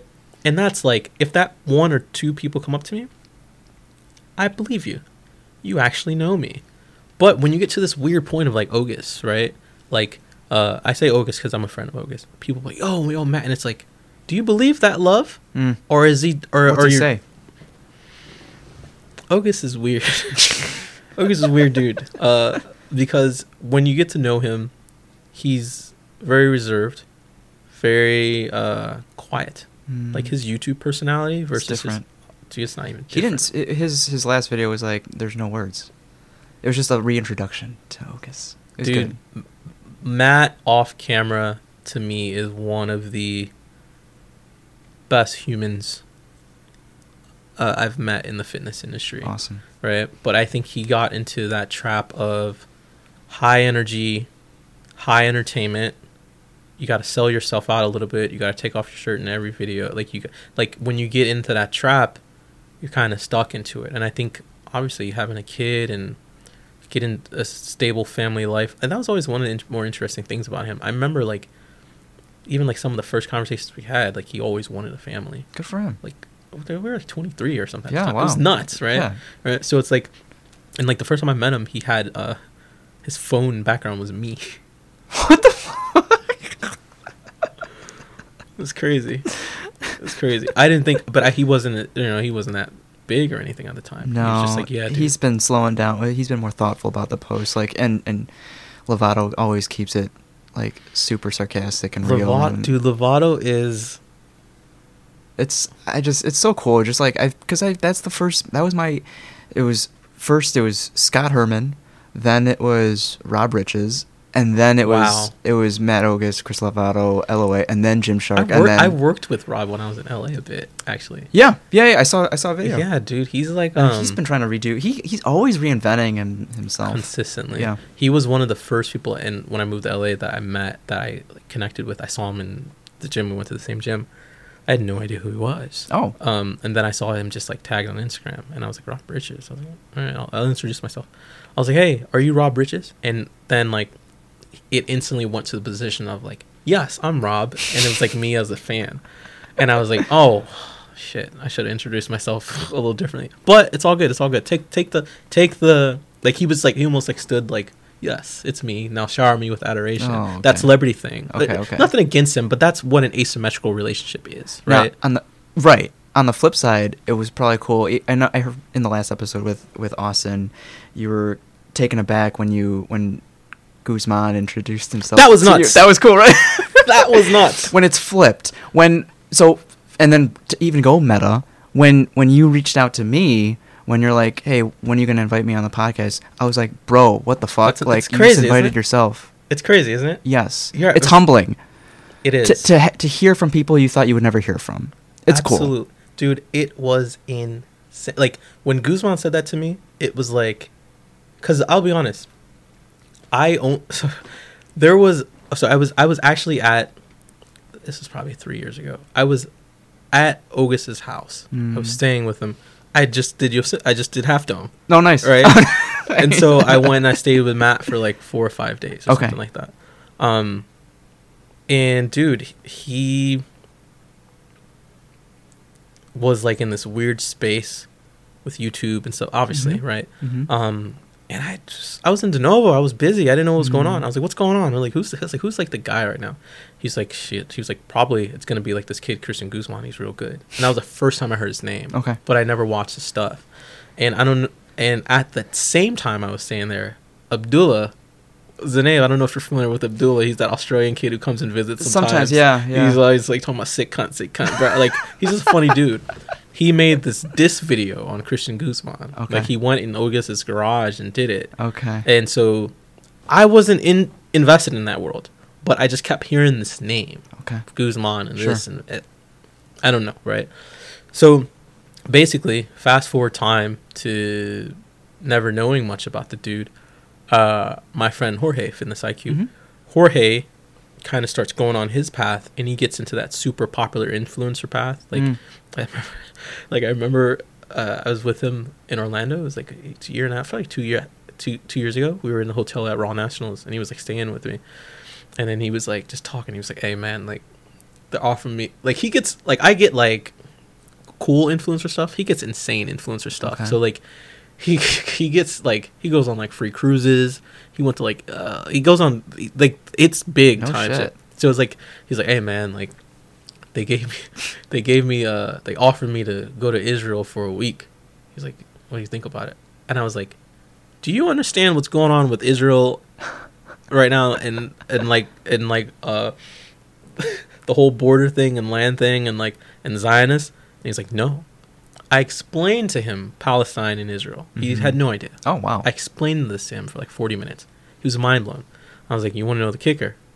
You look like a Palestinian." oh right. Right. Right. Right. And so basically, the Israel go- the Israeli government uh, is funding companies to bring in influencers and see the country and put out a positive image of it. Mm. So he did it, and then he got like huge backlash from obviously Palestinians and people who were pro-Palestine, and then and so like he got into the whole thing, right? And so it's like it's crazy to see governments in some way utilizing my friends Hmm. for their uh, agenda. Like as far as like my personal opinion with like the Palestine Israel thing, it is. I look at that and I'm like, I dare not speak on a the original beef. Like that is the that was the fir- like upon the Homo sapien leaving Africa, that was like the first beef, right? Mm. That area, Wow, yeah, yeah, that yeah. area was. It's like, dude, that area is just a hotbed of just beef in My arguments. my buddy went he, he went on birthright and he actually had the balls to question the propaganda he was hearing Wow. from Israel. Yeah. That's nuts, dude. But you know what? I, I say this. I look at I look at a lot of things that have happened historically. I look at Israel. Um, I look at the United States of America. I look at what Hitler tried to do in World War II. I look at Russia, like, and it's like you know, I live in a country that benefited off of a lot of what's going on there, and the only reason we don't talk about it is because in the United States, they won completely. You know, like we go on and on and on about Hitler killing three million Jews, and it was a terrible thing. It was so terrible to methodically kill that many people. But man, we also wiped out 20 million Native Americans pretty pretty clean. Mhm. You know what I mean? So it's like, as an American, I tread lightly with trying to judge anybody else just because we, I hate to even say this term, like, did what we did to the end, right? I didn't live through the progress Yeah. of the basically the genocide of an entire race of people, right? I didn't live through that. So I can't speak on it because I'm an American and I benefit living in literally Indian native land, Wow. right? So Yeah. I really hope that they can figure out that issue best they can. And that's the thing. Who do you who who are you for? Who you against? Right? It's it's it's really two people that have a age old beef, age old history, and you know you hope that And those those are what we that's what we hear, you know. Like there's this un, really cool kid. His name's Nas. He makes daily vlogs and yeah that dude's fucking Dude, and he nuts. he has he gives out free Airbnbs and he has one in Israel, one in Palestine, and they're free. Hmm. And he just he's bringing the world together, you know. It's That's just nuts. yeah. Um, so I'm sure there's more of those people that see through the differences, past the differences, and acknowledge that. Right. But still, it's, it's you can still be kind to each other. It's okay. Absolutely, dude. Absolutely, man. But I th- but I think it's it's hard when you're like you said, like we were talking about with universal basic income. When you're poor, it's hard to give a fuck about anything, right? When you're struggling, it's hard to give a fuck about anything. Um, and if you look at really most places around the world, outside of the Western world, life isn't about striving or self actualization. It's just about survival, right? And when you're in a survival mode, you don't care about veganism or global warming or cl- you just care about surviving. And then the behaviors you exhibit when you feel someone threatening your Gaza Strip, Yeah. I mean, you might go a little fucking. Cr- I, I, I'm capable of doing it. You're capable of doing it, right? Like, and that's the thing about humans that I find so interesting is that we are all capable of anything. Like, within the right context, tonight, you could murder somebody, right? Actually, you could murder me tonight if the right events happened. Sure. Right. Right. What those things would be to unlock it, I don't know. It'd have to be pretty extreme. But you are more than capable of being a murderer. I am too, right? And so that's the thing. It's like I've when I use the word luck, I've never been put in a situation that has pushed me and gave me enough resistance that I've had to push back and be a worse version of myself, right? I've never had to see what I'm capable of in terms of a demon, right? I've only been really I've been upset, I've been angered, I've been hurt, but I've never been put in a position where I've been so hurt that I've said I'm gonna shoot everybody in this fucking school, which is another thing because these like not in America. Like if they like if you uh, that's a sensitive topic, but like. God, that hurts my feelings more than anything. These school shootings, man, it just Mhm. hurts because it just therapy exists. You know, like therapy exists, dude. Like in Sudan, right? There are children who go to school and have and saw their mothers get raped by 30 soldiers in a row. Like and and they like they live with that. There are terrible things that happen in this world. You got bullied, man. Like it's bad. I get it. I get relative deprivation is is a thing. You're the worst treated in this group, in your in group. But yeah, dude, this this place, uh, this America. I think just the freedom of this place Mm. also will exhibit the full spectrum of who we are as humans. And I think what we're seeing now in the world is uh, what happens when you hit go on a capitalist system and let it fucking run for a few hundred years. Like Mm. it's a, it's an interesting place, but you know, I hope I hope good will prevail as it historically has done in the United States. To be honest, bad has never really won, right? Yeah. Well, at the same time, all you can do is worry about yourself. You know? And Ayn just Rand. do good work. Yeah. Ayn Rand. know. And if you worry about yourself, the whole will be good. That's interesting. Yep. Um, we're coming up on three hours, bro. It's good. It's a good podcast. I think it might be the longest one I've ever done. no, Uh, when I used to, we had a De Novo podcast. I think I, I did one a little longer than this back when we did had podcasts. Yeah. What's cool is I try to chop these up into like Instagram bits. Yeah. You know, and uh, it's just that's tedious. But That's got to be a tough part. but going to remind myself it's not about the quantity but the quality. And So if I were you, and this is just this is literally like what I define. For example, I've been talking about good work. I would literally keep a timer, right? And I would when I heard something I liked, I would like write that time down. So I, I I wrestle with that about having a notepad out and Do it, like man. that. Fuck it. Yeah. Get you, like because now it's hard Because to now I like, have to rewatch. now you gotta rewatch. Yeah. Make that efficient, man. You could easily be like, all right, here are the time markers that I really like, right? Yeah. And then in time, right, you get what's that dude who does Joe Rogan's podcast with him, Little Joey or something like that? I forget his name. He's Joey Diaz. No, no, Oh. no, no, no, no. That's the guy who does it. He's like the assistant in the room with Joe Rogan all the time. Yeah, yeah, he's, Like, he's yeah, memeified already. yeah. Oh. I forget his name. Pull it up, uh, J- Jamie, little Jamie- Jamie, Jamie. young Jamie, young Jamie, Jamie, young Jamie, right? So it's like in time, right? Episode 150. You could simply have someone who chops it up. Here's the Dropbox file. Here is something, and some fucking kid, at fucking Loyola arts program would do that for fifty dollars a chop. You know, in time, in time. So I'm saying like, Right, so for me, that's what good work is, and that's how it grows. Just realizing what your value is. I get it. right? Get You're good at having these conversations, and in the beginning, you have to grind and do those things right. yourself. But I think my thing in good work is like, how do I make a good system a better system, and Yeah. how do I keep improving it? And that to me is like, oh, it. I'm made for a corporation, basically. like that's what Your makes me own happy. corporation. Your, I- your own. You know. I am a corporation, right? Efficiency and improvement. the one last thing is it is so good to have something to call your own and no one is h- calling the shots above you no one can fuck with my podcast no one can tell me what questions to ask where the conversation goes I, I agree with that, but I also disagree with that. And I think there's a big myth to being your own boss. And the myth to being your own boss is that you don't have a boss. In fact, you now have the worst boss you've ever had in your life yourself. there is no worse boss than being your own worst boss. You say things and you treat yourself much worse than any real boss in real life would treat you Hmm. right? So I think the navigating of starting the journey of being your own boss should not be defined with no one tells me what to do. I'm free to do whatever I want. You really have to learn who you are and learn to be honest the tyrant you are. Everyone's got a little bit of dictator in them towards themselves, right? You're nasty with yourself.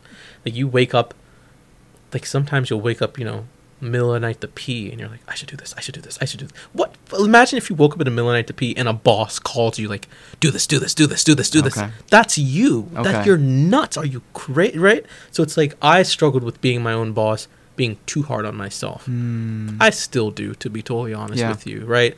But the fact that I have a fucking slave driver in my head, that's why I'm successful because I'm a I'm the best boss that I've ever had. Every boss I've ever had is too slack. They're not hard enough on me. Um, and so I think that's another myth, man, saying I'm no one's in control. Yeah, no external person's in control. right but right You got a fucking ma- Good point. maniac in your head. yeah good point good point um where can uh, people find you uh, where can people i mean I, i'm excited Yeah. to line up for your book when it comes out but so yeah, I want to. Uh, and thanks for not making it an ebook just you know just I want. I've read so many books. I want a book. yeah I want a book. So obviously, um, and s- sorry uh make it an audiobook that's. you have the voice for that i'm just saying think so. yeah I, I I think my expressions are good. I don't I don't know if my voice is audiobook voice, but I don't want somebody else reading it because I know they'll get my inflections wrong. They Mhm. won't say it I want to say it. Mhm. Um, not every author can voice their own book though I get. No, I shouldn't say that. I was gonna say I get annoyed at some, auth- like, so, like I I feel like some people who don't write don't want to do their own audiobook. They just think if you hire like some uh, British dude from West London, that'll do the trick. You know what I mean? Mm, no it was the best of times. It was the worst of like like they think some I think British. Tim Ferriss did a pretty good job hiring um, a specific guy for the Yeah. Tau Seneca. yeah, But yeah, I agree. But yeah, so so uh, my all my tags, uh, YouTube. If you want content like like this, uh, is the Natty Pro. one E. I remember when, there's an episode where you're like, not the Natty Pro. Uh, the, The yeah, Natty Pro. the Natty Pro. Did, I tell you, Did I say on that episode where I got that name from? The Natty Pro. Um, yeah, you were in class. You were you were just pl- plugging it in, and I got it. yeah, you're So like, it was I am the Natty. It was it was the most arrogant thing I've ever done. Like I see it all the time, and I'm like, I should fucking change this. Maybe it Because I accountability. You know what it is? Like I, I put that on, and then I I mean I know like the legends like Doug Miller, Philip Ricardo, like the great natural bodybuilders. I personally know them, and they follow me, and I'm like, Uh, they know this is not true. Like they're they're who it, is this kid? right? Like and so, but I did it, and so I always like so it was to me it was always a combination of like I wanted to be the best bodybuilder at one point in my life, so it was like I'm the Natty Pro, like fucking I'm Mm. claiming it. But uh, there's a Bob Marley album, Bob Marley album called uh, Natty Dread. Natty is like natty, nappy hair, naughty hair, dreadlocks, and it's just kind of like a Caribbean culture shout out at the same time too. So it's like a double entendre. Um, it's like my favorite, one of my favorite Bob Marley albums. Plus, um, kind of work with natural body buttons with the Natty Pro. yeah. Um, so the Natty Pro, that's everything. Um, it would be crazy if I stopped competing pro Bible and started in steroids, right? and still have that. That'd be nuts. Uh, my website is fortiseq.com. You can Yeah. contact me through there. Uh, that's F O R T I S E Q.com. Um, I don't have a ton to offer outside of my content for Fortis right now. Um, but I think going there, it will still give you some direction, more or less, to um, really other other other main sources of media. Like if you're one of the few people who don't just check YouTube or Instagram first, some people don't, which is Hmm. crazy to me. Um, my website will kind of help direct you toward that direction. So in time, uh, I will make some changes to the site, just putting up um, some light stuff, apparel, and obviously when when my book gets going, I'll, I'll have some updates and stuff like that. Um, so yeah, hopefully, I my goal with this book is to get it up and get it out as soon as I can to everybody. If anybody knows anything about books and, and likes how I talk, I guess holler at me. I'm a hard worker. I I need some help navigating that space. But for now, I'm just focusing. Like a on- publisher. I don't know any. I don't know. I don't even Or know. someone to help you That's but that's also a thing, right? Like structure. I think I think for me my my initial reaction with everything is always how can I do this myself and how wrong is everybody, right? So it's like what is a publisher and how much money does it really cost to publish a book, hmm. right? So it's like if it's something like $30,000 can I front that myself? Do I need to split that money with somebody? Like can I take that risk? I don't know. I don't I don't know, right? I don't know anything. So I think for me, I'm all about information. The more information I get, the more I am emboldened to either sign my name away or do it with someone else. And my Mhm. whole thing is trying to be like how can I efficiently put this out with the help of people and make someone else's time with my worthwhile, right? Like I know that a lot of influencers have followings and they come out with a book but their right their following is like inflated but their following is not coming to them to learn and they just put out a book you know a, book or something like that Mm. and so the book flops um you're it's not congruent. not congruent that'd be the Oh. word yeah um so yeah i'm in a, i'm in a weird spot man so now Cool. uh i'm just writing putting out some content um the book will be an organized version of that that hopefully reads well um and hopefully sounds well if i if i if i get to do it in audio within the same year of it at least so At the same time, you mentioned because I'm currently reading um, the War of Art. So any of his books, Steven Pressfield any of his books, like you pick up, read a little bit, and then go out and use it, kind of thing. Go out I and like use those it. too. and so i think to me that is what i call a Medium. philosophy that's what i call a philosophy book Okay. right? Whether it be Jesus, and you read like, and you know you have to read the book, but you re- you get like five lines in, and you like just put it down. Like, I want to, yeah. live this. Yeah, right, exactly, right. right. Like if you hear Lao Tzu's words, and you're like, Yeah. I want to, I want to go do it. I want Right. to live it. So that's what I hope for with my book. I Cool. don't, I don't. I mean, it's yeah, you should be able to sit sit and read through it entirely, um, but just like the ones that came before me, I my goal is to get a cathartic release of everything I know, everything that has helped me through my language of barbell, and really it's a scary thing because I want to release everything, right? And it will more or less leave me with no new tricks, and it'll force me to go learn some new tricks. If I Mhm. give everything up in this book and publish it, I'm kind of empty after that. Yeah. and it's a scary Time to do something new. It's, it's You posted it on your story today. What did I say? S- some story of another story. uh, Your story is of another story. It's like you can't um, get to where you're going with Oh, what yeah, you did Rochelle. to get to. Yeah. yeah, that was one right, of that right. was that was from uh, Ro- shout out to Rochelle. That was one of my. I, I worked with her for a while, and she's fantastic figure competitor. Um, and yeah, dude, she was jacked. She's jacked, but uh, she had to try some new things and do some new things, and Yeah. she she adjusted well for her age and and everything. I mean, she's not old; she's like our age, but um, you think you know everything by the time you're 29, 30, you know. So shout out to her, man. Yeah, I forgot I said that, but so that's my idea: collect everything that I've said it. and Yeah. put it together. So I dig it. yeah, man. Thanks, man. You're this Woo. is inspiring. It's I'm, midnight. I'm inspired. Fuck. Okay. Cool. Nuts. Um, I'm inspired. I'm ready to continue doing better, good work, better work. You know, be more thoughtful in, in my daily life. That's good. That's good. I think um I think I'm re-inspired to to continue into what I'm doing and to go, I guess, dig deeper into and it. to believe in the work, right? Yeah. Because pe- I think people are people are good, opinions are good, numbers are good, but I think ultimately uh, it's empty if you chase that, right? You become this corporate shell of a machine. Mhm. So I think what the corporate machine with numbers and popularity, I think that helps give you some objective measurement to it. But I think the thing that's more important is like this house, this shell you live in. How do you fill that with good vibes? And for me, for me, some people it's surfing, Yeah. vacation. For me, it's good work. So if Mhm. you're like us who likes this hustle grind, think about your career culture. The work is the only thing that'll make you get that high, get Mhm. that feeling. It's the best. I'll leave it at this, but like maintaining a personal life, like a relationship, kudos to that. Uh, Unless unless your your significant other is just as motivated and as much of a hustler as you are.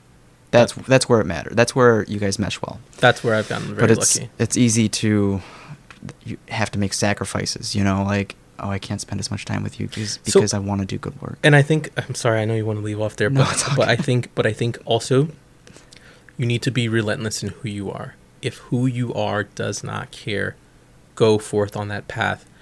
It's that book Field of Dreams. If you build it, they will come. I've spent my entire life being relentlessly me, and I've attracted like like attract likes. Right? I'm not waiting around. When I was in college, I never went to networking events or tried to connect. I never did that. I see what I like. I say I like it. I do what I like, and people who fuck with me fuck with it. And over the years, just doing that, you will have accumulated some amazing, and people will be on board with your program. So it's not about dominating or being a boss or anything, but it's really establishing what you are and who you are.